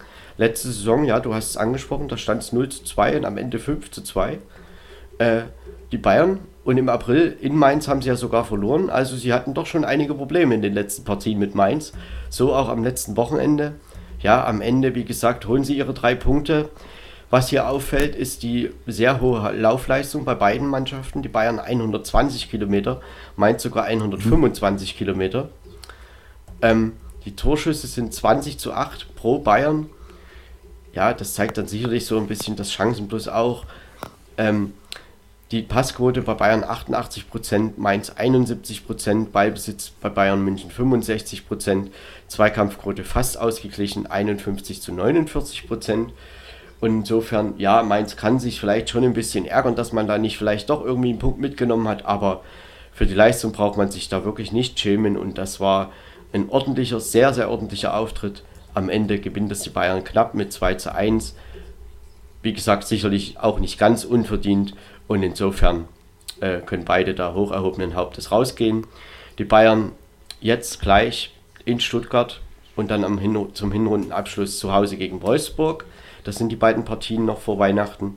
Hertha spielt heute Abend gegen äh, in Mainz, also Mainz spielt gegen Hertha, das Heimspiel, und dann zum Hinrundenabschluss Mainz noch in Frankfurt.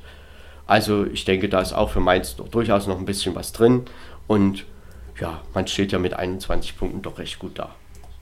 Ja, eigentlich viel, viel besser, als man gedacht hat. Wenn man überlegt, ja. letztes Jahr nach der Hinrunde hatte man derer Punkte 7. Jetzt diesmal hat man 14 mehr.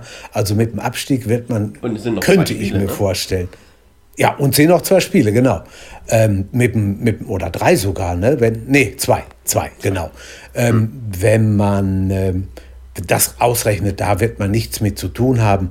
Und von daher kann man da, wo man steht, ganz in Ruhe Weihnachten feiern. Prima Hinrunde gespielt, gibt es überhaupt nichts zu meckern. Trainer hat die Jungs prima in Schuss, ganz toll. Und darauf kann man in der Rückrunde aufbauen, würde ich sagen.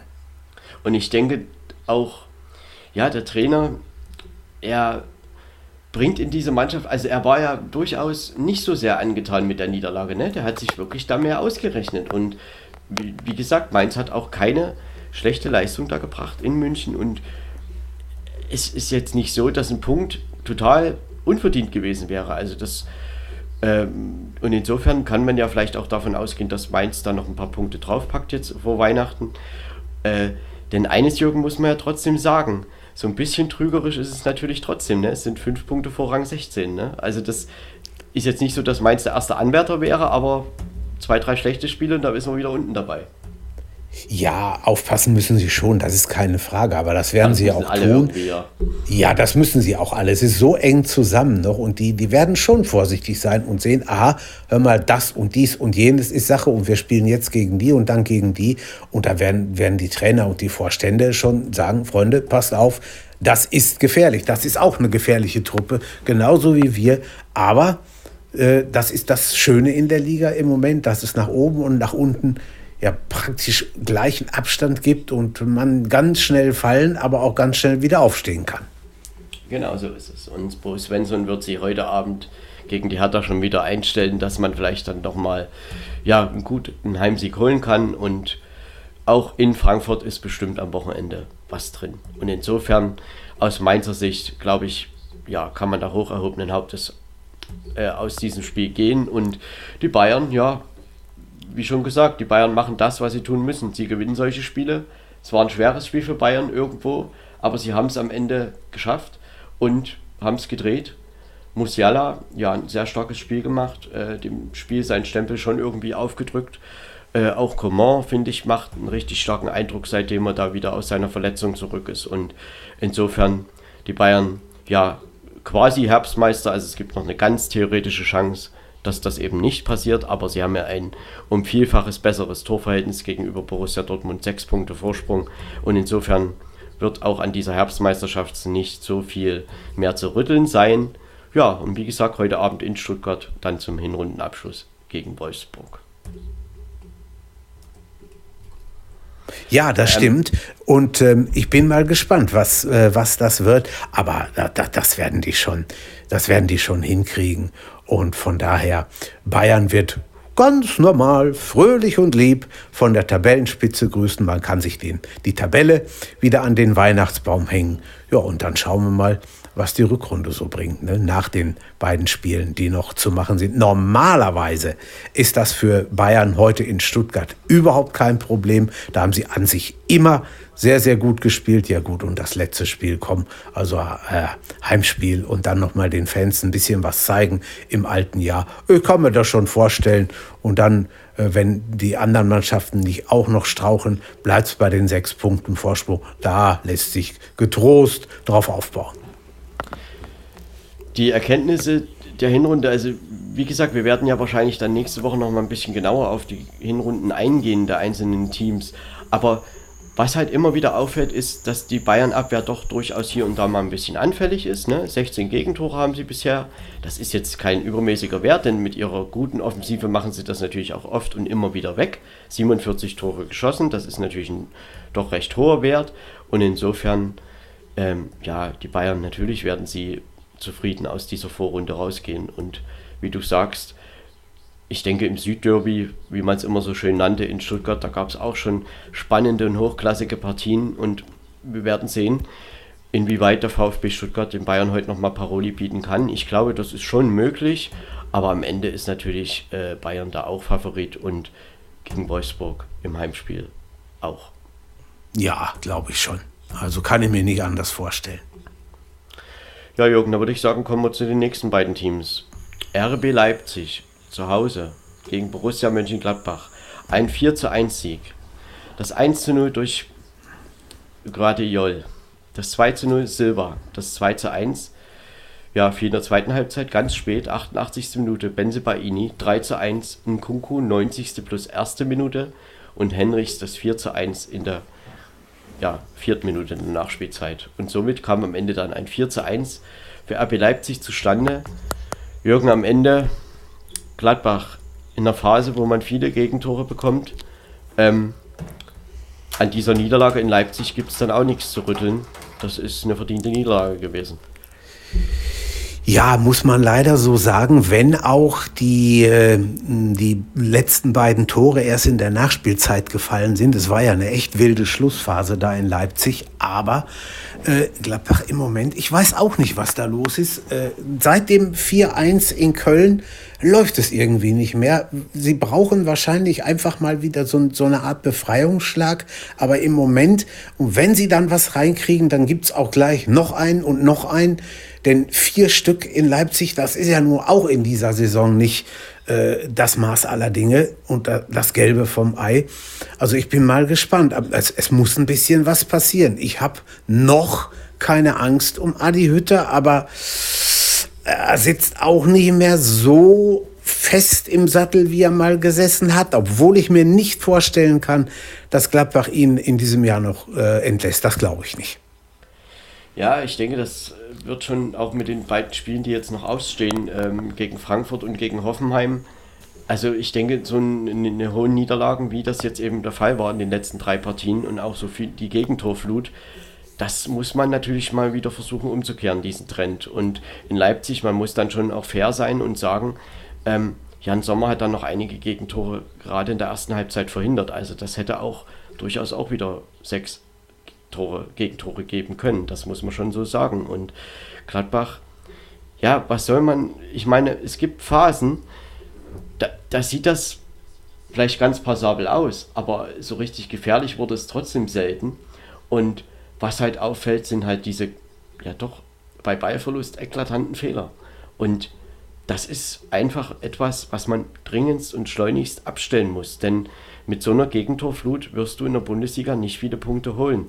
Und Gladbach, äh, ich meine, in den Spielen, in den letzten drei Spielen 14 Gegentore und in den zwölf Spielen davor auch 14 Gegentore. Das ist einfach eben zu viel.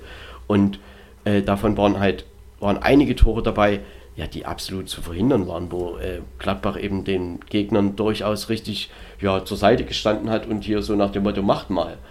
Auch einiges nach Standardsituationen und ich hoffe und denke, aber hoffe eben vor allen Dingen, dass man morgen gegen Frankfurt das ein bisschen versucht, einfach mal auch sicherer zu gestalten, dass man die ja erstmal vielleicht auch wirklich darauf jetzt abzielt, äh, zu Null zu spielen und die Mannschaft offensiv, ja, ist sie immer mal wieder gefährlich, aber man hat dadurch, dass man defensiv auch recht unsicher steht, auch an offensiver ähm, ja, Gefährlichkeit ein bisschen was eingebüßt in letzter Zeit. Ne? Und Player, Tyram, Bodo, die kamen halt dann gar nicht mehr so zur Geltung. Und insofern ist es schon dieser ja, Unterschied zwischen dem 5 zu 0 gegen Bayern München und dem 0 zu 6 oder eben auch 1 zu 4 in, in Leipzig, das ist zu groß, die Schwankungen. Und das muss Gladbach versuchen, schleunigst abzustellen. Ich denke jetzt vor Weihnachten einfach schauen, dass man vielleicht noch eins von den beiden Partien gewinnen kann und dann über die Winterpause äh, ja, ordentlich sich vorbereiten und dann äh, ja, eine gute Rückrunde spielen. Und dass das mit diesem Kader möglich ist, glaube ich schon. Aber man sollte nun langsam auch mal einsehen, dass ja, man, man muss sich das erarbeiten und nicht immer nur erzählen, wir sind gut. Ja, sie sind gut, aber es sind auch viele einfache Fehler dabei. Und RB Leipzig, ich meine, wie RB spielt, das hat man nicht letzte Woche das erste Mal gesehen. Und äh, das war schon auch ein bisschen einfach irgendwie für RB. Und am Ende viele Gegentore, das muss man abstellen. Ansonsten wird es schwierig, denn man muss ja auch ganz klar sagen, man ist 13. Rang 16 ist zwei Punkte entfernt. Das heißt, Gladbach sollte sich erstmal damit beschäftigen, ja, dass man von den Abstiegsplätzen wegkommt. Denn ja, Jürgen, also ich wollte nur noch sagen, man ist ja eigentlich ja. mit dem Anspruch Richtung Europapokal äh, in die Saison gegangen. Und ich denke, das ist jetzt nicht so entscheidend. Man muss jetzt sich einfach erstmal wieder stabilisieren.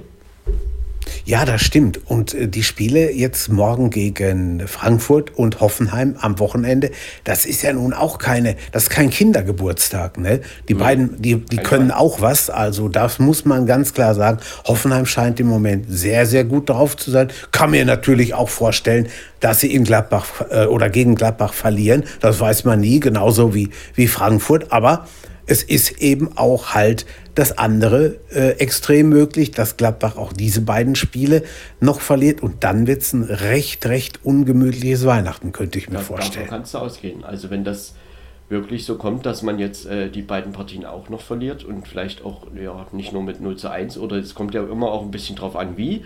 Aber dann Richtig. wird das sicherlich nicht so ein einfaches Weihnachten, also rein sportlich gesehen. Und was hier halt auffällt, auch in Leipzig, war die geringere Laufleistung mit 107 Kilometern nur. Das ist ein Wert, also niedrig habe ich von Gladbach, glaube ich, in dieser Saison noch nicht gesehen. Und ja, im Endeffekt, Gladbach muss da wirklich drauflegen wieder. Und dass die Mannschaft das kann, ich meine, das, das, das haben wir ja auch schon gesehen, aber man muss es eben einfach zeigen und nicht immer nur davon reden.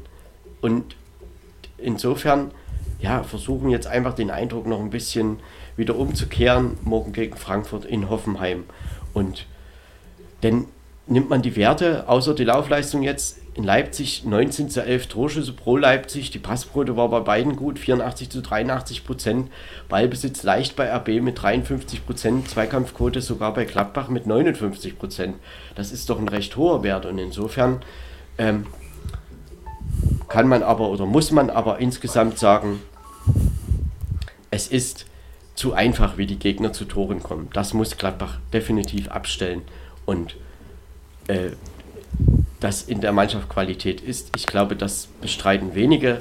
Aber diese Mannschaft muss es einfach wieder mal zeigen und nicht immer nur sagen, wir können es und irgendwann kommt das schon wieder. Nee, einfach zeigen und vor allen Dingen ja, bei Standards aufpassen und die Eck oder die, die, die Gegentorflut, das muss aufhören. Also das geht so nicht und das hat diese Mannschaft auch nicht unbedingt nötig. Du kannst in Leipzig ja verlieren, aber es muss nicht Klar. unbedingt gleich wieder 1-4 sein, ne? Ja, das ist absolut korrekt und ich meine, wie RB Leipzig spielt, äh, die Spielanlage, das aggressive Anlaufen, das, das kennt man ja. Also das war jetzt auch nichts Besonderes. Ja, aber nee, und ich bin mal. Ja, Jürgen? Ich bin mal gespannt, äh, wie es weitergeht, auch mit Leipzig. Äh, ob man äh, Tedescos, ja, hm, ich will gar nicht mal sagen, neue Art zu spielen, ob man das merkt, aber wie sie halt die nächsten Spiele unter ihm so agieren. Ich bin sehr gespannt, was da, wie sie das hinkriegen. Genau, das sollte man noch dazu sagen. Das war ja das erste Spiel vom neuen Trainer Dominic, Domenico Tedesco. Ähm, er ist nach dem Manchester City-Spiel da in Leipzig installiert wurden. Jesse Marsch wurde ja beurlaubt. Und ja, das war natürlich ein erfolgreicher Einstand. Und insgesamt, Jürgen, denke ich, gerade der Eindruck der letzten beiden Partien, Leipzig versucht dann natürlich jetzt heute in Augsburg am Wochenende Heimspiel gegen Bielefeld noch mal ein bisschen was gut zu machen, äh, auch in der Tabelle und sich da wieder zu stabilisieren. Und ich glaube, das ist natürlich auch absolut möglich, ne? auch bei den Gegnern. Das muss man schon so sagen. Ja, das ist aber also am, am Samstag oder am Wochenende gegen Bielefeld, das sollten drei Punkte auf jeden Fall sein. Und heute in Augsburg, wenn man sich nicht allzu dumm anstellt, müsste das eigentlich auch machbar sein.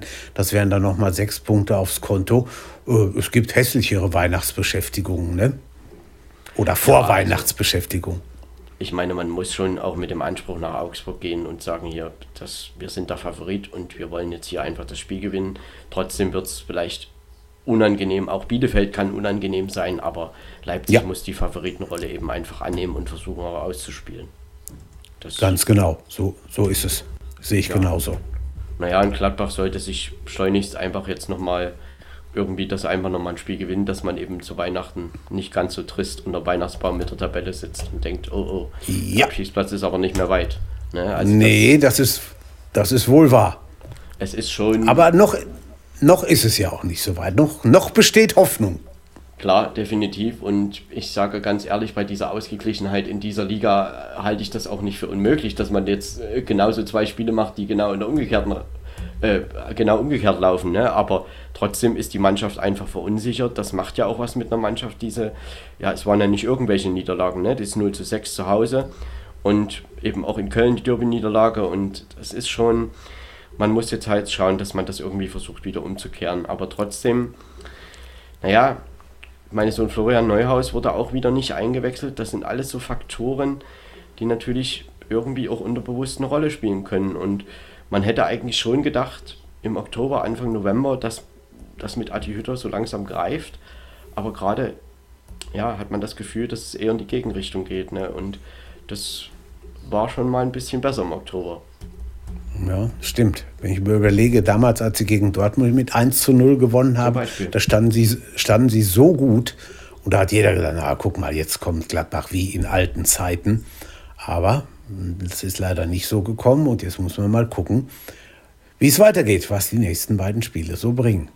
Richtig wäre halt, und das hoffe ich, das werden sie auch tun, das intern knallhart anzusprechen und nicht nur sagen, ja, wir sind gut und wir werden das schon irgendwie wieder machen. Nein, wirklich äh, hart, hart arbeiten und äh, ja, die Niederlagen sind jetzt passiert, aber man kann da auch wieder rauskommen. So weit ist es auch nicht, bis wieder ins obere Tabellenfeld.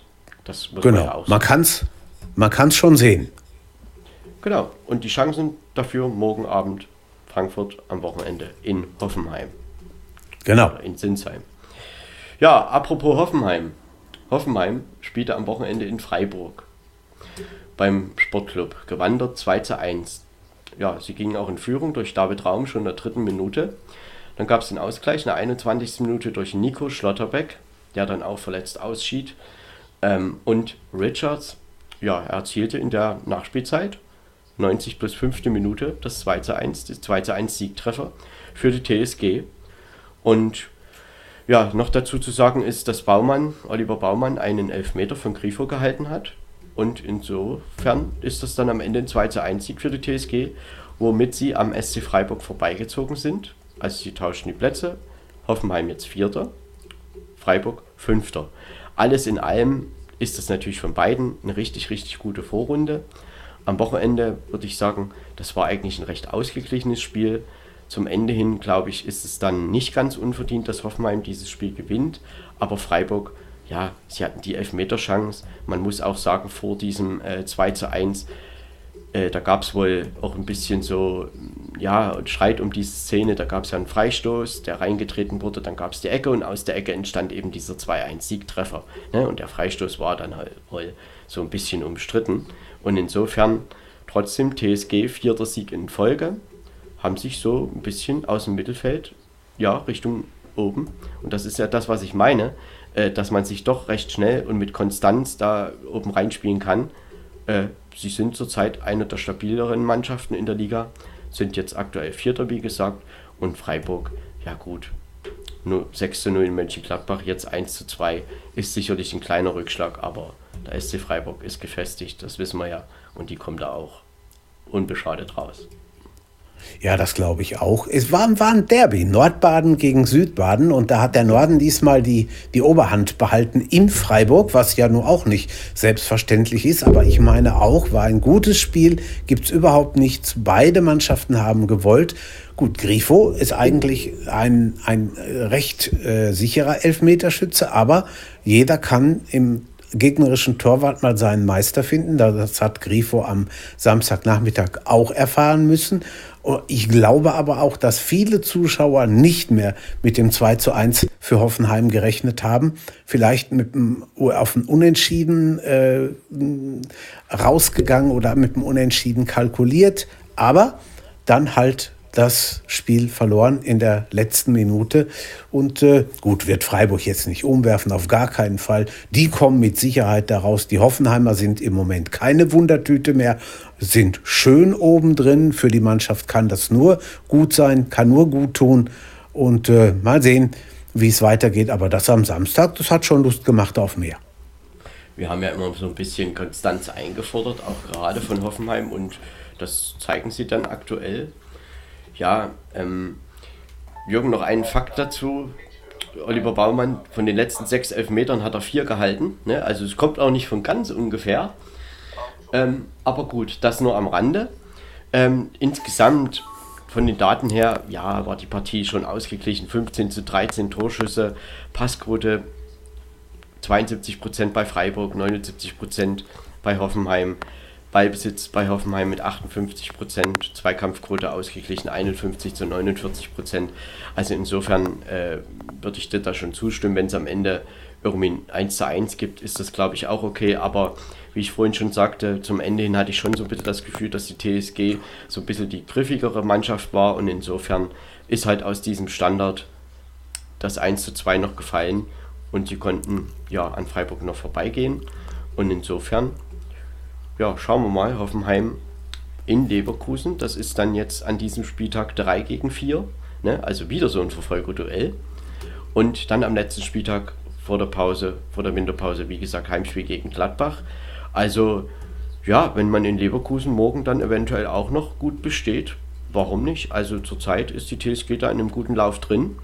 Freiburg spielt am 16. Spieltag, also morgen auch ähm, bei Union Berlin und am letzten Spieltag dann gegen Leverkusen zu Hause. Auch das ja, sind beides Mannschaften, die im Umkreis von Freiburg stehen und insofern, wenn sie da noch ein bisschen punkten, dann kann man sich natürlich da auch weiterhin stabilisieren im, in den Europapokalrängen.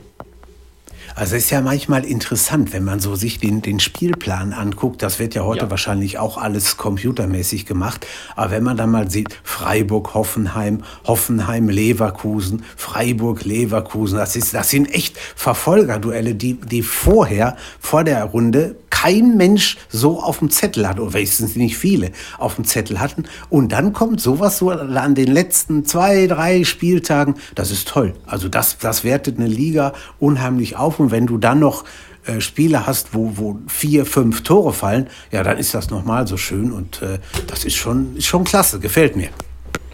Es ist halt immer wieder, auch wenn das vielleicht gar nicht so richtig zu vergleichen ist, aber man sieht oder man hat zumindest zurzeit das Gefühl, dass so ein bisschen von Rang 3 abwärts bis Rang 16, sage ich jetzt einfach mal, irgendwie jeder jeden schlagen könnte. Also man kann das Gefühl haben und man würde nicht aus allen Wolken fallen, wenn da eben, keine Ahnung, Bochum gegen, ja, gegen Hoffenheim, haben sie ja auch gewonnen. Einfach eben gewonnen, ne?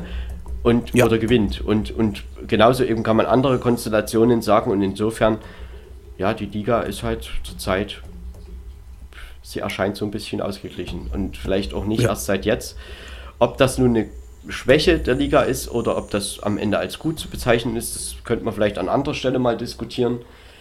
Äh, konkret jetzt auf dieses Spiel gab es einen 2 zu 1 Sieg für Hoffenheim. Sie waren vielleicht am Ende dann auch die glücklichere Mannschaft, ne? Klar, wenn das in der Nachspielzeit ja. fällt. Und insofern, es wird auch Freiburg nicht umwerfen. Die werden jetzt nach Berlin fahren oder sind da wahrscheinlich schon dort. Und werden auch versuchen, einen schönen Rück Hinrundenabschluss zu finden. Ja, das werden sie auch hinkriegen. Irgendwie wird es schon gehen, glaube ich. Bin ich ziemlich sicher. Sicherheit. Ja, Jürgen, ein wichtiges Spiel gab es dann auch noch für Hertha und auch für Bielefeld. Die beiden spielten am Wochenende gegeneinander in Berlin und die Hertha gewann mit 2 zu 0. Tore 1 zu 0 durch Jovetic in der 53. Minute, das 2 zu 0 auch wieder in der Nachspielzeit, 90 plus 5. Minute durch Davies, Davy Selke. Ja, 2 zu 0 Sieg. Somit Taifun Korkut in seinen ersten beiden Partien gegen die direkten Konkurrenten Stuttgart und Bielefeld vier Punkte geholt. Also aus der Sicht oder überhaupt kann man ja erstmal sagen, vieles richtig gemacht. Ja, sehe ich genauso. Äh, es ist wahrscheinlich wieder so gelaufen, wie es fast jede Woche läuft. Die Bielefelder rennen sich die Lunge aus dem Leib, können sich aber am Ende dafür nichts kaufen. Äh, sie wollen und sie machen und sie tun auch, aber sie gewinnen halt nicht oder spielen noch nicht mal unentschieden, so wie jetzt am Samstag in Berlin.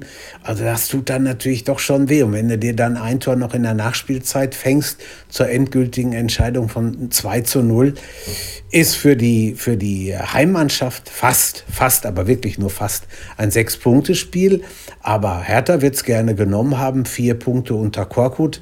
Äh, mal gespannt, Mary. Ne? Äh, schade, dass du nicht dabei bist. Du hättest sicherlich einiges dazu zu sagen, aber äh, das hat heute leider nicht funktioniert. Genauso wie wir auch mal Totti und Ronny grüßen wollen, die ja nun auch äh, zu uns gehören, aber halt auch schon nicht dabei sind im Moment. Aber wir denken an euch. Ne? Ihr seid also nicht raus.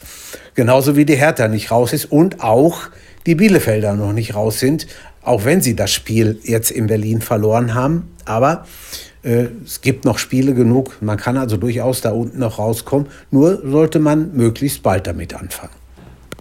Ja, was man Bielefeld wieder nicht absprechen kann, ist halt die hohe Laufleistung, wieder 119 Kilometer. Und da hat Bielefeld auch sehr oft mehr als der Gegner, äh, diesmal auch wieder. Und das ist eine Mannschaft, die natürlich auch schwer zu bespielen ist, aber na, natürlich auch Fehler macht und ähm, dadurch auch Gegentore bekommt, denn die Niederlagen, die sie bekommen, die sind ja meistens doch recht knapp, aber am Ende sind es eben auch null Punkte oder nur einer. Und äh, was Bielefeld halt absolut abgeht oder eben nicht, das ist halt, sie sind so ungefährlich. Nur 10 Tore geschossen in 15 Ligaspielen, das ist eben einfach zu wenig. Und irgendwann also ich sage jetzt einmal mal, Hertha ist ja keine Übermannschaft. Trotzdem hat Taifun Korkut die Mannschaft gut eingestellt. Ich würde sagen, so ein bisschen offensiveren Ansatz gewählt, als das vorher der Fall war. Und man muss ja einfach sagen, die, in der Hertha-Mannschaft steckte ja schon ein bisschen mehr drin, als man vielleicht in den ersten Partien gesehen hat. Und insofern muss man hier gegen Bielefeld von einem verdienten Sieg sprechen. Es gab so mal die Phase beim Stand von 1 zu 0, wo Bielefeld so ein bisschen aufkam wo auch die ein oder andere Chance da war, wo hätte vielleicht auch ein Ausgleich fallen können, aber so richtig zwingend war es dann am Ende doch nicht. Und wie gesagt, Bielefeld muss eben einfach auch mal Tore erzielen und dann wird man auch Spiele gewinnen, denn schaut man auf die Tabelle, sind es halt schon sechs Punkte Rückstand jetzt auf Rang 16. Ne? Also das ist nun langsam Zeit und gerade, ja, heute spielen sie ja gegen VfL Bochum zu Hause dann am Hinrundenabschluss, zum Hinrundenabschluss noch in Leipzig. Also ich sage ganz ehrlich, heute das Heimspiel gegen Bochum wäre ein guter Zeitpunkt für Bielefeld, das einfach eben nochmal mitzunehmen. Ja, eigentlich, eigentlich ein, ein, ein Muss Gewinnspiel, Schon irgendwie, wenn, ich, wenn ich das mal richtig überlege. Denn das, du hast das völlig richtig äh, gesagt, das ist auch, dafür ist die Liga auch zu stark. Wenn du, wenn du vorne zu ungefährlich bist und machst in, in 15 Spielen nur 10 Tore, ja, das ist doch ein Witz. Das ist noch nicht mal ein Schnitt von einem Tor pro Spiel. Und das macht, je, da, da ist die Liga natürlich dann auch schonungslos. Das macht jede Mannschaft oder fast jede Mannschaft äh, macht das wett und trifft dann halt auch das gegnerische Tor. Und da, da, muss ich auch heute Abend was tun gegen Bochum. Ne? Denn wenn, wenn die erstmal 0-1 oder gar 0-2 hinten liegen, die Bielefelder, ja, dann haben sie wahrscheinlich wieder keine Chance. und äh, dann ist das Spiel auch durch.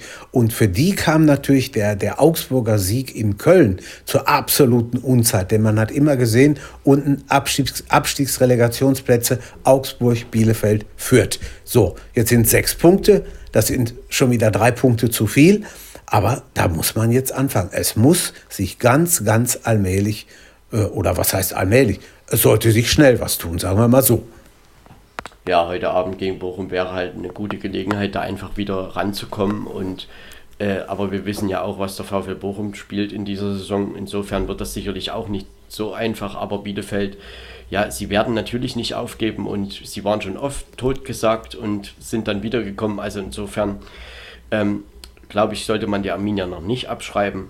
Aber äh, langsam muss man natürlich einfach auch mal gerade zu Hause ein Spiel gewinnen. Das ist einfach so, äh, was man natürlich immer wieder sagen muss. Sie kriegen natürlich auch nicht viel Gegentore, ne? aber äh, 10 in, Tore in 15 Spielen, das ist so ungefährlich. Und vielleicht muss man sich sogar da im Winter nochmal verstärken mit dem Stürmer, der dir halt doch so ein paar Tore einfach garantiert. Ne? Ich meine, Fabian Klos, er macht und rennt und bindet Abwehrspieler und versucht sie frei zu blocken für seine Mitspieler, aber das ist eben dann vielleicht doch nicht ganz die Qualität, die dann in der Bundesliga gefragt ist. Nee, und sich vielleicht auch mal auf den Ersatzbänken tummeln und, und umgucken, wer sitzt ja. da, wen könnten wir vielleicht bezahlen, wer könnte für uns interessant sein.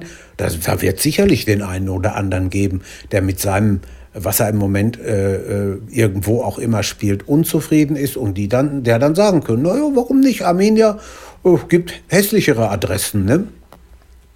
Ja, und in Berlin, also es gab 20 zu 9 Torschüsse pro Hertha, 81% Passquote bei der Hertha, 70% bei Bielefeld, Ballbesitz 61% bei der Hertha und 55% Zweikampfquote auch pro Hertha.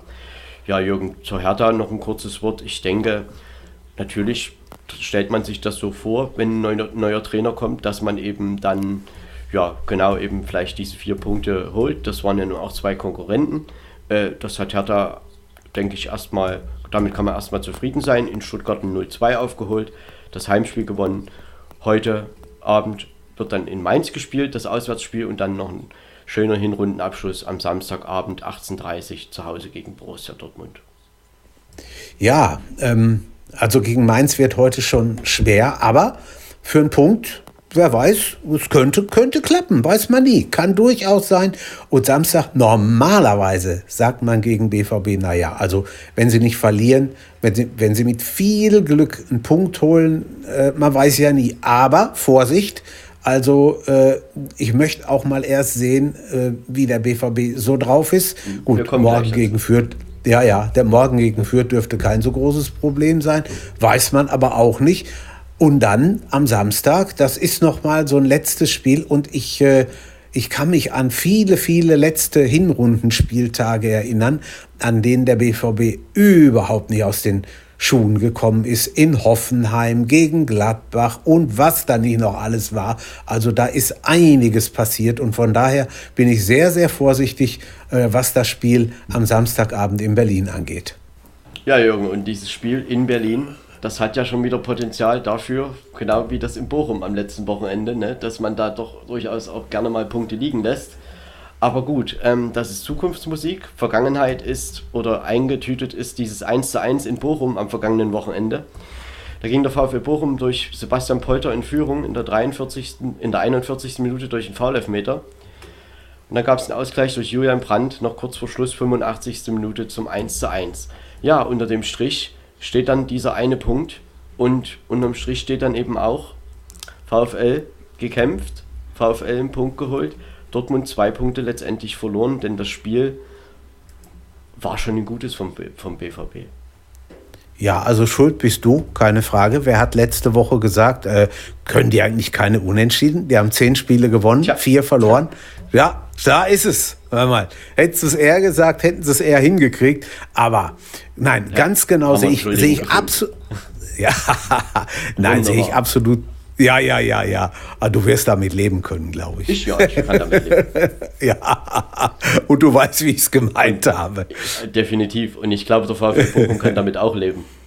Ja, und man hat gesehen, nach dem Schlusspfiff, äh, die Bochumer haben dieses, diesen Punkt gefeiert wie einen Sieg. Und Dortmund hat ihn ja, verdammt wie eine Niederlage. Und das konnte man auch. Da gibt es überhaupt nichts. Also äh, so, so ein Spiel. Ich habe am Freitag mit einem Kollegen äh, telefoniert, ein, ein Erz-VfL-Fan, und ich sage, Doktor, was wird denn morgen? Ja, sagt er, mal gucken. Vielleicht, vielleicht kann man mal, können wir euch ja ein bisschen ärgern und Pünktchen holen oder vielleicht 1-0 gewinnen. Also beides hätte passieren können, aber die Bochumer haben das ganz klar verdient, das 1-1. Also da gibt es nur überhaupt nichts. Und man sieht, die Dortmunder können aufstellen, wen sie wollen, wenn man Haaland einigermaßen zustellt kocht auch der manchmal nur mit Wasser.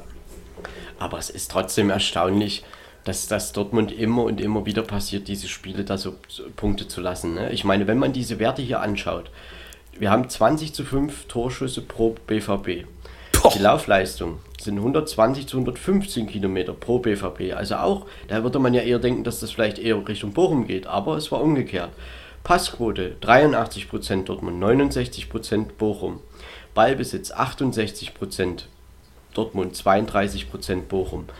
Nur die Zweikampfquote, die spricht halt für Bochum mit 55 zu 45% Aber insgesamt schaut man die Torchancen an, die es in diesem Spiel gab, und da hatte Haaland auch welche, aber eben auch, ja, Reus und wen man da alles noch nennen kann.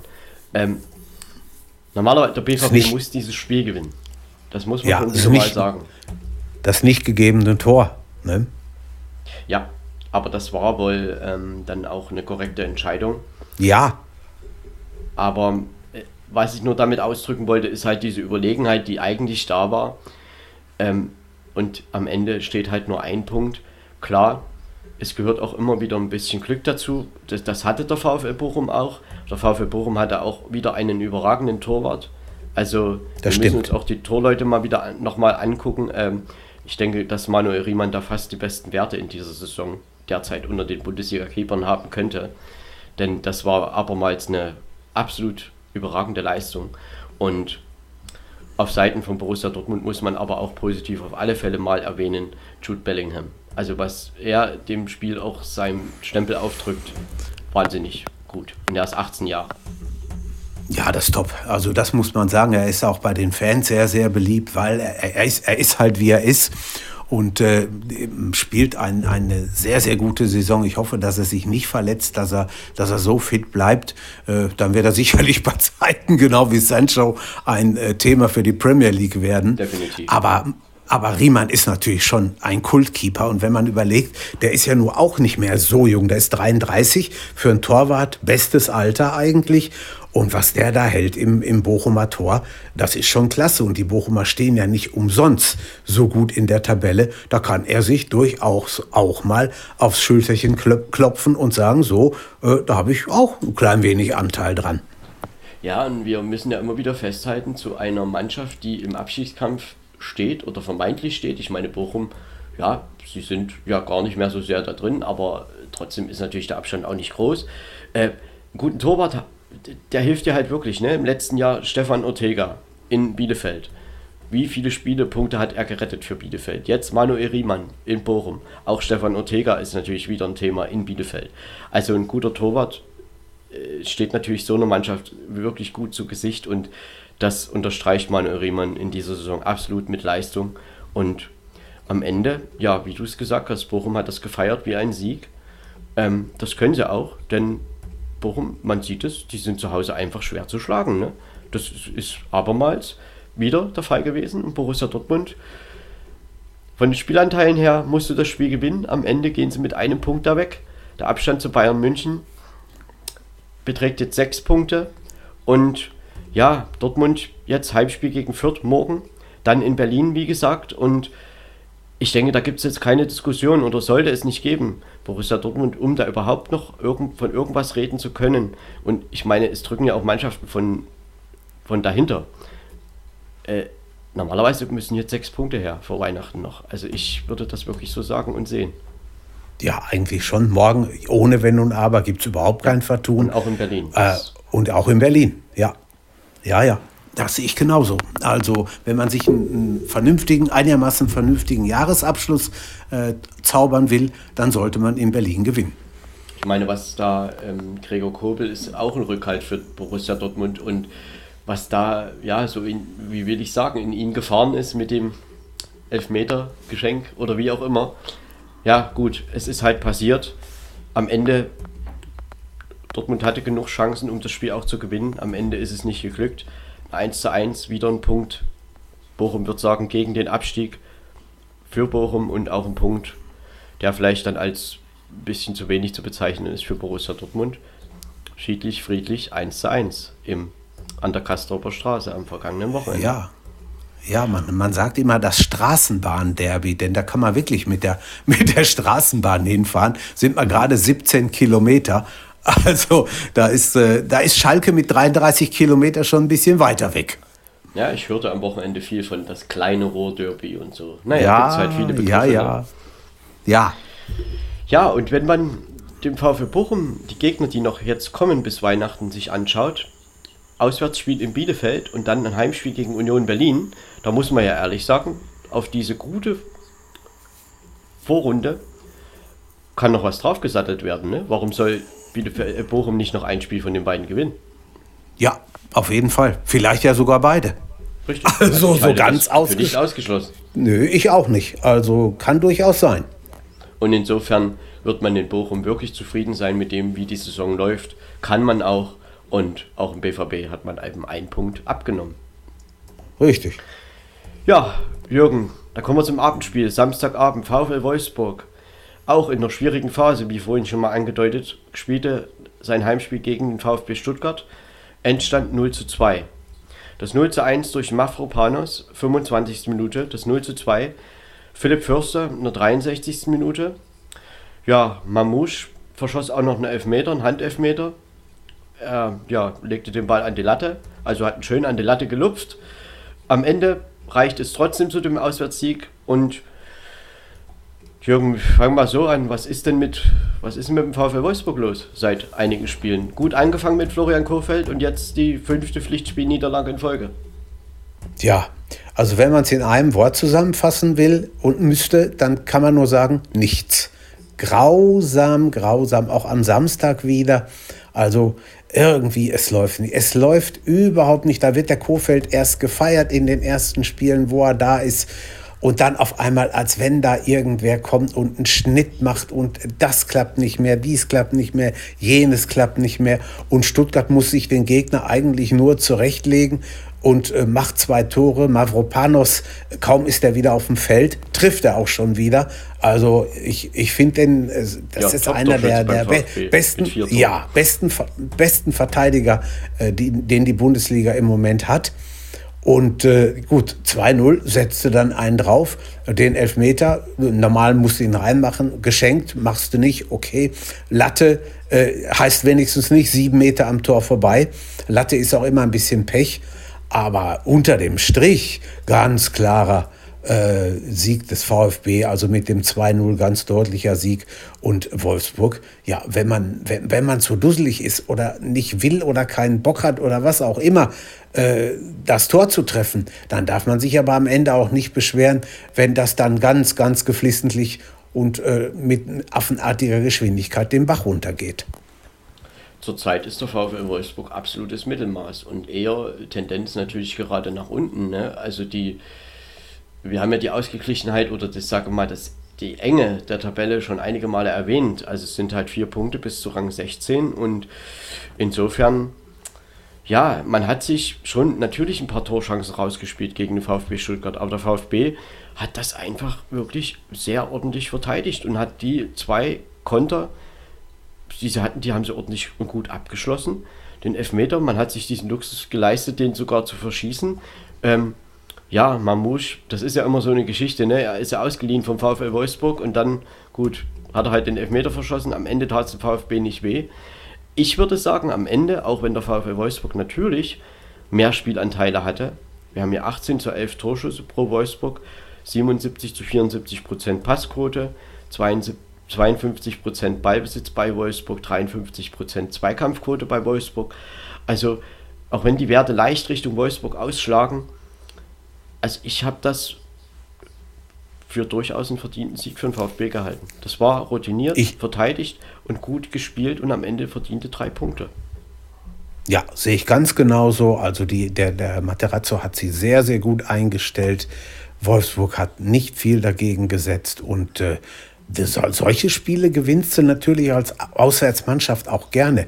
Äh, du, du, wie gesagt, du kannst dir den Gegner eigentlich so zurechtstellen, wie du ihn brauchst. Da musst du nur noch die Tore machen. Gut, das ist natürlich auch manchmal verdammt schwer. Aber Stuttgart hat das hingekriegt und äh, kann unheimlich ähm, gut leben mit diesem Dreier, auch wenn es jetzt gegen die Bayern geht. Aber die drei Punkte, die sind auf jeden Fall schon mal auf der Habenseite, die nimmt denen keiner mehr. Man hat es sich ja durchaus, denke ich, ein bisschen geärgert in dem Spiel zuvor gegen die Hertha ein 0 zu 2 verspielt zu haben.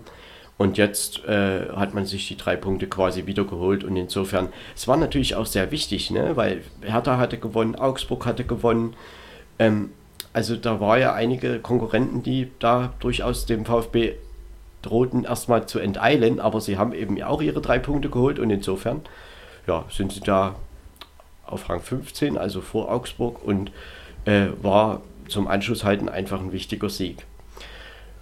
Jetzt, ja, kommen wir, oder wir werden es gleich sehen, es ist eine kleine Kuriosität, denn Achtung, Wolfsburg spielt heute gegen Köln und am Wochenende gegen Bayern München und Stuttgart spielt heute gegen Bayern München und am Wochenende gegen Köln.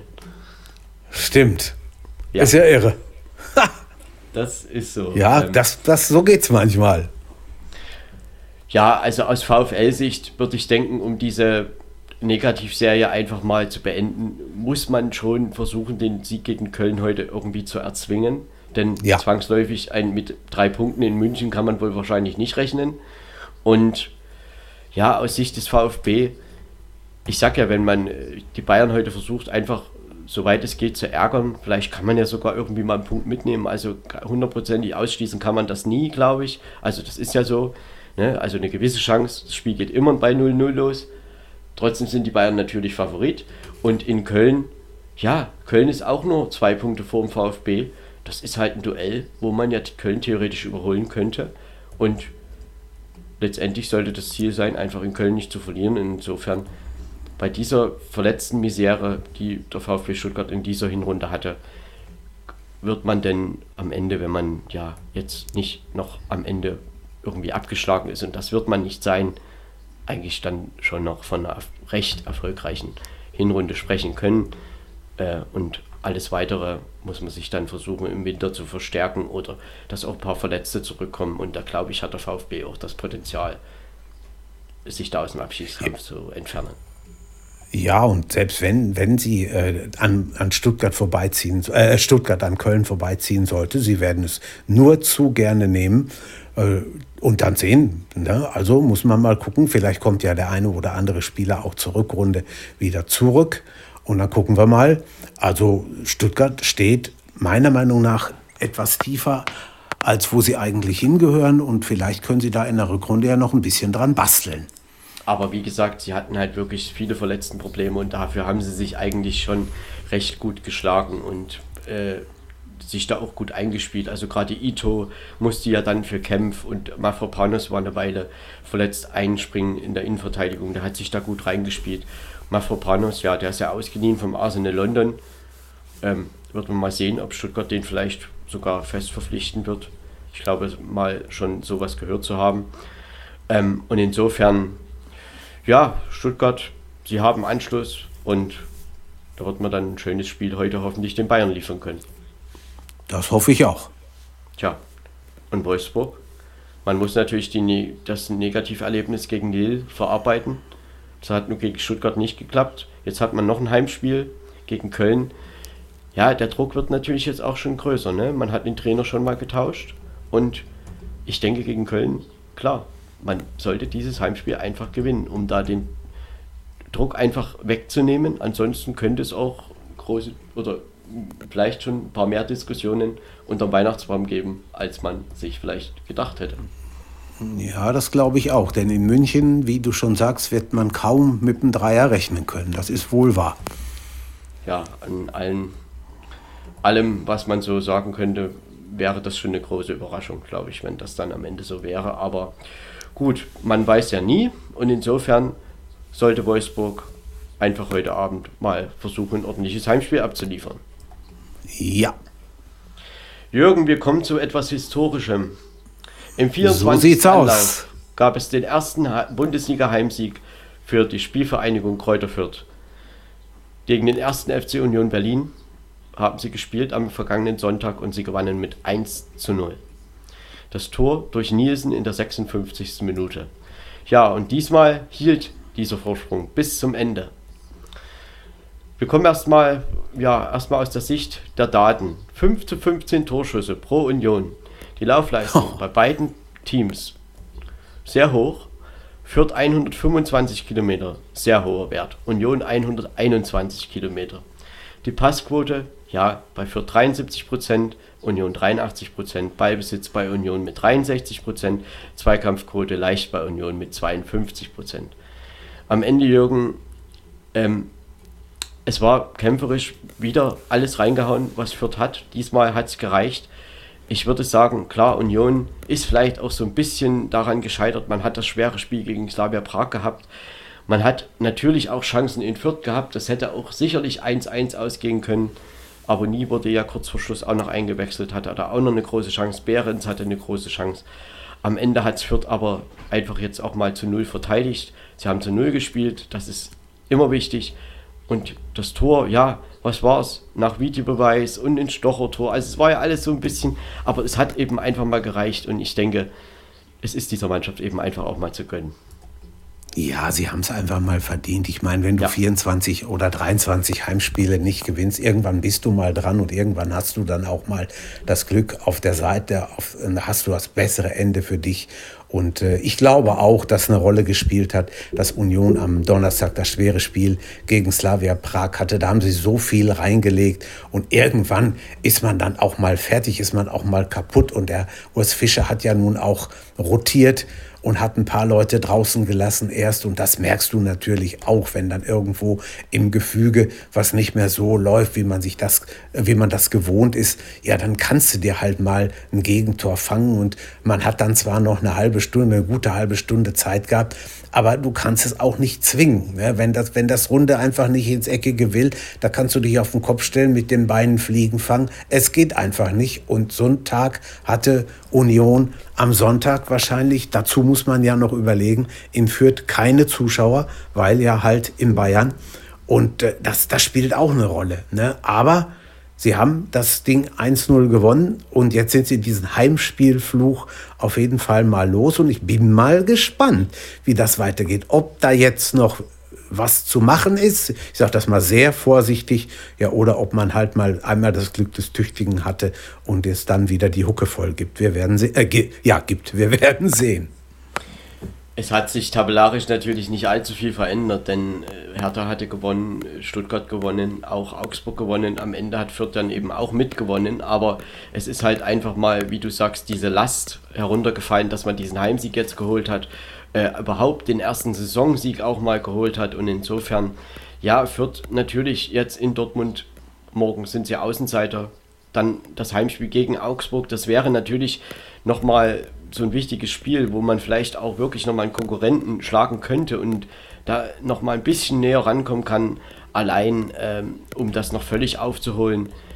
Dafür fehlt mir wirklich der Glaube, das sind 12 Punkte bis Rang 16, 13 bis Rang 15. Also Jürgen, da müsste es eine wahnsinnig gute Rückrunde geben. Ja, vier Spiele, das sind viermal drei Punkte und dann bei, zum, zum Platz 16 sogar noch ein Punkt mehr. Also vorstellbar ist das nicht, muss ich, muss ich mal ganz ehrlich sagen. Da muss so viel passieren. Da müssen die anderen vor allen Dingen mit äh, dabei sein und mitmachen. Und das macht ja keiner freiwillig. Ne? Ich meine, da hat Fürth einfach nicht das Potenzial, das rauszuhauen. Und es kommt nicht jede Woche eine Mannschaft, die äh, drei Tage vorher äh, Europa Cup-Spiel, jetzt sage ich einfach mal unter dem Sammelbegriff Europacup-Spiel hatte und äh, dann ziemlich kaputt ist. Also die, die werden schon wissen, wie man gegen die Fürther gewinnt. Am Ende ist es Fürth einfach mal zu gönnen, dass es diesmal mal oder dass es mal geklappt hat und man wird sich weiter versuchen in der Liga gut zu verkaufen und jetzt darf man halt ja ins Westfalenstadion fahren. Und Union, ja, um da noch ein Wort dazu zu sagen, man hatte ja schon länger darauf gewartet, wenn die Doppelbelastung dann doch vielleicht mal irgendwie so ein kleines Problem geben könnte. Ja, dass das jetzt Mitte Dezember vielleicht mal der Fall ist oder war oder wie auch immer, das ist vielleicht Union dann einfach auch mal zugestanden. Ähm, was man natürlich sagen muss, Union ist ja eher eine Mannschaft, die doch versucht, immer den, ihren Gegnern den, das Spiel zu überlassen. Und diesmal waren sie natürlich selbst Favorit und mussten das Spiel ja machen, hatten ja auch mehr Ballbesitz, wie vorhin schon angesprochen. Ja, und das ist eben etwas, was Union doch durchaus schwer fällt. Äh, natürlich gibt es da schon Elemente, die auch besser geworden sind, aber trotzdem hat Fürth sie eben einfach gut verteidigt. Union hat keine Mittel so richtig gefunden. Klar, am Ende, wenn sie ihre Chancen, die da waren, nutzen, dann reden wir vielleicht auch wieder anders. Trotzdem ähm, war halt diesmal nicht so dieses typische Umschalten von Union und schnelle Gegenangriffe, sondern ja, sie mussten selber das Spiel machen. Das ist ihnen eben halt einfach nicht so richtig gut gelungen. Und insofern, ja, haben sie diesmal jetzt verloren mit 0 zu 1 in Fürth. Das ist jetzt, glaube ich, auch kein Drama aus Union-Sicht. Man hat jetzt noch ein Heimspiel gegen Freiburg. Dann geht es zum Hinrundenabschluss noch nach Bochum. Das sind auch nochmal zwei Partien, wo ja Union auch nicht mit null Punkten rausgehen muss. Und trotzdem, alles in allem, muss man ja sagen, Union Rang 6, 23 Punkte nach 15 Spielen. Damit sind sie, glaube ich, sehr gut bedient und auch sehr gut zufrieden. Ja, das hätte eigentlich andersrum aussehen müssen. Ne? Da hätte eigentlich Hertha stehen müssen und Union unten, wo, wo Hertha im Moment steht. Aber so ist der Fußball nun mal halt. Äh, es gibt nichts äh, zu kaufen und zu verschachern und so. Man muss sich das schon erkämpfen und erspielen. Und das haben die Eisernen in der Hinrunde ganz einfach, schlicht und ergreifend besser gemacht als die alte Dame aus Charlottenburg. Und auch aus so einer Niederlage wird man natürlich was lernen. Ne? Und Urs Fischer weiß ja das auch, dass diese Mannschaft, das ist eine Mannschaft, die kämpft immer. Das haben wir ja, erwähnen wir ja nicht heute das erste Mal. Das ist ja wirklich so. Und trotzdem, klar, diesmal waren sie halt ein bisschen mehr in der Position, das Spiel machen zu müssen. Das liegt ihnen halt nicht ganz so. Und am Ende muss man aber den Sieg sicherlich auch der guten kämpferischen Leistung Kräuter Fürth äh, zuschreiben. Und insofern, ja, 1 zu 0 für die Spielvereinigung. Weiter geht's ja, in Dortmund bzw. gegen Freiburg und am Wochenende gegen Augsburg zu Hause und Union in Bochum. Auf Galopp im Keller, wie wir das so schön genannt haben. Tja, so kann man das sagen. Ja, ähm, die nächsten beiden Mannschaften sind vielleicht nicht ganz dazu zu zählen, Eintracht Frankfurt und Bayern 0 für Leverkusen, obwohl Frankfurt ja bis vor dem Spieltag ja irgendwie auch noch mit zu dieser Riege da gehörte. Ähm, aber am Wochenende haben sie sich von den Abstiegsplätzen so ein klein wenig wieder entfernt. Frankfurt drehte ein 0 zu 2 zu einem 5 zu 2 Sieg gegen Bayer Leverkusen. 0 zu 1 und 0 zu 2 Patrick Schick. 22. Minute stand es schon 0 zu 2. Ja, dann kam das 1 zu 2 durch Tuta, 2 zu 2 Lindström, da war die 30. Minute, 3 zu 2 Indika, 50. Minute, 4 zu 2 Jakic, 66. Minute, so 76. Minute das 5 zu 2. Also man muss schon sagen, dass Frankfurt und beide spielten ja am Donnerstag. Leverkusen in Budapest, Frankfurt in Istanbul. Ähm, Leverkusen hat ja auch so ein bisschen mit einer B11 in Budapest gespielt, also einige geschont. Frankfurt eher nicht, also da spielten viele, die auch am Sonntag spielten. Und dass Frankfurt da so zurückkommt nach diesem 0 zu 2 und man muss ja auch immer Angst haben, Leverkusen mit diesen äh, schnellen, gefährlichen Spielern, Diaby, Schick, Wirtz und so weiter, dass da auch immer Gegenangriffe kommen, aber das hat Frankfurt gut unterbinden können und am Ende haben sie ihren, ja, einfach gutes Offensivspiel auch nicht nur immer über Kostic, sondern eben auch mal äh, ja, versucht, die andere Seite zu nutzen, auch Pässe aus der Abwehr, ähm, gerade von Indika über So äh, Richtung Lindström, also das Richtung Sturm. Also da hat Frankfurt durchaus schon auch noch ein paar andere Elemente versucht, in die Offensive einzubauen und das hat eben tatsächlich geklappt. Sie haben das Spiel gedreht und am Ende muss man natürlich von einem absolut verdienten Sieg sprechen. Ja, hat so ein bisschen schon erinnert wieder an die große Zeit der Eintracht in der Europa League. Also das, das haben die wirklich toll hinbekommen, muss man sagen. Fünf verschiedene Torschützen, das musst du auch erstmal hinkriegen. Das ist also schon wirklich aller Ehren wert. Und äh, Glasner hat diese Jungs scheinbar im Moment doch sehr, sehr gut in Schuss. Also wenn das so weitergeht, äh, dann wird die, wird die uns noch viel, viel Freude machen. Die Eintracht, während bei Leverkusen nach dem 0 zu 2 Schicks Tor zum 0 zu 2 war der 5000. Elfmeter. Bei Zeiten wird noch statistisch festgelegt, wie oft sich jeder die Schuhe beim Fußballspielen neu bindet, keine Ahnung. Aber wie, wie schnell dann Leverkusen plötzlich irgendwo das Spiel eingestellt hat und Frankfurt die also ganz schön äh, mürbe gelaufen hat, das war schon respektabel, muss ich sagen. Ganz toll.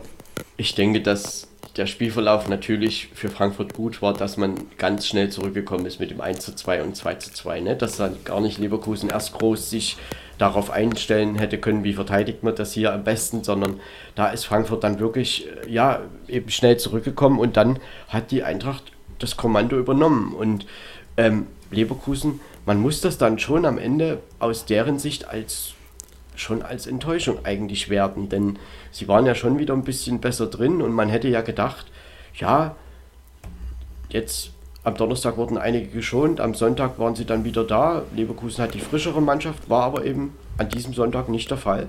Und am Ende, ja, Leverkusen, wir, wir, wir kennen ja Leverkusen, ne? Äh, kommen drei gute Spiele, muss eben auch mal wieder ein schlechtes Spiel kommen. Und im Endeffekt, ja, das war jetzt so ein bisschen flapsig gesagt, aber am Ende war es aus Leverkusener Sicht natürlich, glaube ich, auch so nicht möglich. Auf der anderen Seite, oder nicht nötig, sagen wir es so, aber auf der anderen Seite muss man natürlich eigentlich auch eher die Eintracht in den Vordergrund stellen. Denn die haben das einfach sich verdient und wirklich ja, verdienten Heimsieg geholt und sich natürlich damit auch vom Abstiegsplatz entfernt.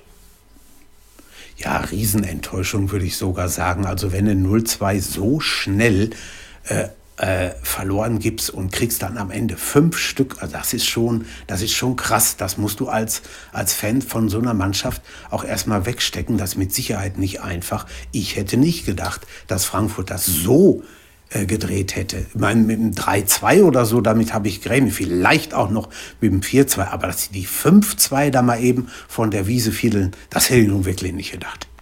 Also wirklich auch schöne Tore einfach in Winkel gezogen, das muss man wirklich sagen. Und wie du es auch sagtest, fünf verschiedene Torschützen, das ist natürlich auch immer gut, wenn das alles sich ein bisschen verteilt. Und ja, äh, es lief ja bei Frankfurt immer viel über Kostic, ne, diese Angriffe. Und das war auch diesmal, Kostic war natürlich beteiligt an den Angriffen, aber äh, es war halt ein bisschen vielfältiger. Und insofern ja, 17 zu, zu 11 Torschüsse pro Frankfurt. Was hier auffällt, ist die hohe Laufleistung von der Eintracht, 122 Kilometer, Leverkusen nur 115. Also das ist wirklich respektabel nach dem ja, Spiel am Donnerstag in Istanbul. 79% Passquote zu 79% Passquote. Ja, Ballbesitz leicht bei Leverkusen 56%, Zweikampfquote auch bei Leverkusen 56%.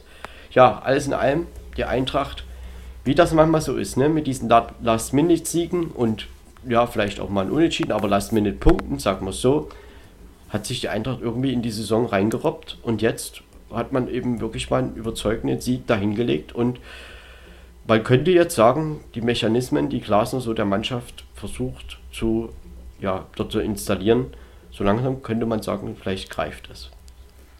Ja, und vor allen Dingen gibt das A Selbstvertrauen, wenn du so ein Spiel ablieferst und B bist du auch verdammt schwer auszurechnen, wenn fünf verschiedene Torschützen da am Werk sind. Äh, das, das ist natürlich auch gut. Das ist für einen Trainer was Wunderbares. Der kann die Mannschaft schön einstellen. Da ist der gefährlich und der gefährlich und der gefährlich. Und Kostic hat ja noch nicht mal, glaube ich, wenn ich das jetzt genau eben richtig mitgekriegt habe, ein Tor selber erzielt. Also das ist schon da hat er nicht, ne? Genau. Das ist schon doll und von daher äh, ist das, was die da auf den Rasen gezaubert haben, klasse. Gibt es überhaupt nichts ohne Wenn und Aber. Das, das hat gefallen. Ich bin gespannt, wie nachhaltig das jetzt in Frankfurt sein wird. Sie spielen morgen in Mönchengladbach am Wochenende Heimspiel gegen Mainz. Also da sind schon auch noch Punkte drin. Insofern hat die Eintracht dann einen schwierigen Beginn einer, ja, einer Saison dann vielleicht am Ende doch noch in gute Bahnen gelenkt, auch schon in der Hinrunde. Ne? Und wir haben ja, ja drüber geredet, zum Beispiel dieser schwierige Sieg da in Fürth. Ne? Also wie hat man sich da was abgequält und am Ende, gut, das war ein gutes Spiel gegen Leverkusen. Ich bin gespannt, wie und ob die Eintracht das bestätigen kann. Ich auch. Muss ich ehrlich ja. sagen. Äh, Jürgen, ja. Ja, und äh, das ist schon, ist, ist, ich bin auch gespannt und mal gucken. Das Frankfurt-Mainz ist auch ein Derby, ne? liegt ja nicht weit auseinander. Also da ist auch noch mal einiges gebacken. Ich könnte mir da auch so ein 2-2, 3-2 für die eine oder andere Mannschaft vorstellen. Das würde ich durchaus mitgehen. Und Leverkusen spielt jetzt gegen seine, ja, wie will man es nennen, beiden Mannschaften, die hinter ihnen stehen. Erst Hoffenheim, direkt hinter Leverkusen, also auf Rang 4. Und danach geht es nach Freiburg am Wochenende. Das ist dann gegen Rang 5 aktuell. Ja, und insofern kann Leverkusen sich dann da natürlich ja, von denen auch absetzen. Ne? Und das hat man gegen die Eintracht nur ein bisschen verpasst. Positiv zu erwähnen ist natürlich, Patrick Schick äh, hat mittlerweile 14 Saisontore, Lewandowski 16, Haaland 11. Das sind die ersten drei in dieser Torschützenliste. Und klar, die Offensive von Leverkusen ist immer als positiv zu erwähnen und immer gefährlich. Aber auch die Defensive kann man natürlich auch sagen, auch immer irgendwie oder oft anfällig. Ja, auf jeden Fall. Und mal gucken, es ist also, mal gucken, was sie sich am, am Wochenende rauszaubern, beziehungsweise erstmal morgen. Das ist ja, nächstes Spiel ist immer das Wichtigste und das Schwerste. Wollen wir mal gucken, was da sind noch mal 5 Euro. Äh, mit. Ja, ja, ja, ja, klar. Mein ganzes stimmt. Weihnachtsgeld. Ja mein, mein ganzes Weihnachtsgeld lasse ich in diesem Phrasenschwein. Das ist unglaublich. Und Aber stimmt schon. Ist schon wir wissen ja, Fußball ist ja irgendwo Tagesgeschäft. Ne? Man hat äh, ein genau. Spiel, drei Tage später wieder ein Spiel und ich sag mal so, das ist ja manchmal so, so eng beieinander. Gladbach hat jetzt 14 Gegentore in den drei Spielen gekriegt. Jetzt nur mal angenommen, man muss das ja nicht denken, aber wenn die morgen, was weiß ich, Frankfurt 5-1 schlagen, dann reden alle wieder ganz anders. Natürlich. Ne? Ganz Aber klar. Und das, das kann ja sein. Das ist ja, das ist ja das Schöne. Das ist ja durchaus drin. Ja, weil diese Liga eben halt so irgendwie ausgeglichen ist und eben auch so verrückt. Genau. Weil, äh, ja, natürlich ist das auch ein Wunschdenken. Das war jetzt auch kein Tipp, aber es ist ja nicht so, dass man das jetzt total ausschließen muss. Ne? Genauso gut kann es auch ein 1 zu 5 geben. Also ne, das ist bei der Eintracht ja. auch möglich. Ja. Also nur als Beispiel eben dieses Spiel. Und da könnte man sicherlich noch viele andere Beispiele anführen.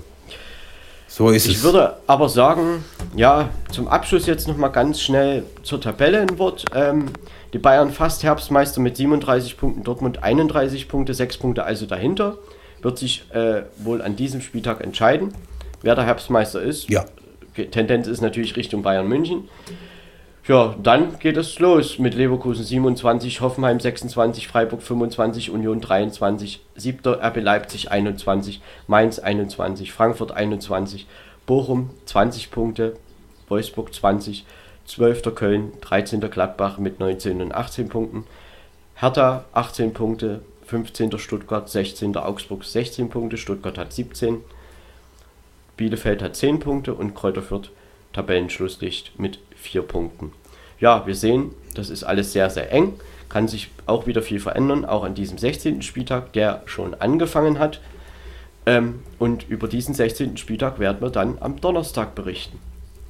So sieht's aus, genau. Und der Schnitt, der war zwischen 16 und 10 Punkte. Das sind dann schon mal 6 und von 10 nach 4 sind auch noch mal 6. Also da war, waren die deutlichsten Schnitte oben natürlich auch von 37 auf 31. Aber die Herren Kicker haben ja Zeit und Gelegenheit, das zu ändern, heute und morgen. Genau. Und im Prinzip, wir sind noch nicht mal ganz in der Hälfte dieser Saison. Es, es fließt noch viel Wasser den Rhein oder die Elbe oder wem auch immer runter. Und insofern würde ich sagen, hören wir jetzt auf mit den Phrasen und äh, kommen dann am Donnerstag wieder. Dann werden wir über den 16. Bundesligaspieltag reden. Da wird es sicherlich auch wieder ein paar Erkenntnisse geben. Und insofern, Jürgen, oh, ja. es hat mir wieder Spaß gemacht mit dir. Vielen ja, Dank. Marco, mit mir, mehr mit dir auch. War wieder super.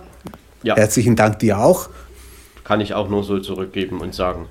Und insofern ganz einfach, liebe Hörer, vielen Dank fürs Zuhören. Bis zum nächsten Mal. Auf Wiederhören. Guckt schön Fußball, macht es gut.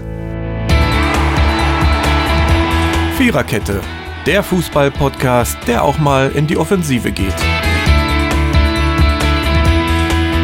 Dies ist ein kostenloses, nicht kommerzielles Angebot. Besuche uns für weitere Informationen im Internet auf podcast.kubus.de slash Viererkette. Natürlich sind wir auch auf Facebook, YouTube, Twitter und Soundcloud zu finden. Wir freuen uns über Bewertungen, Rezensionen und sonstiges Feedback auf iTunes oder in den sozialen Netzen.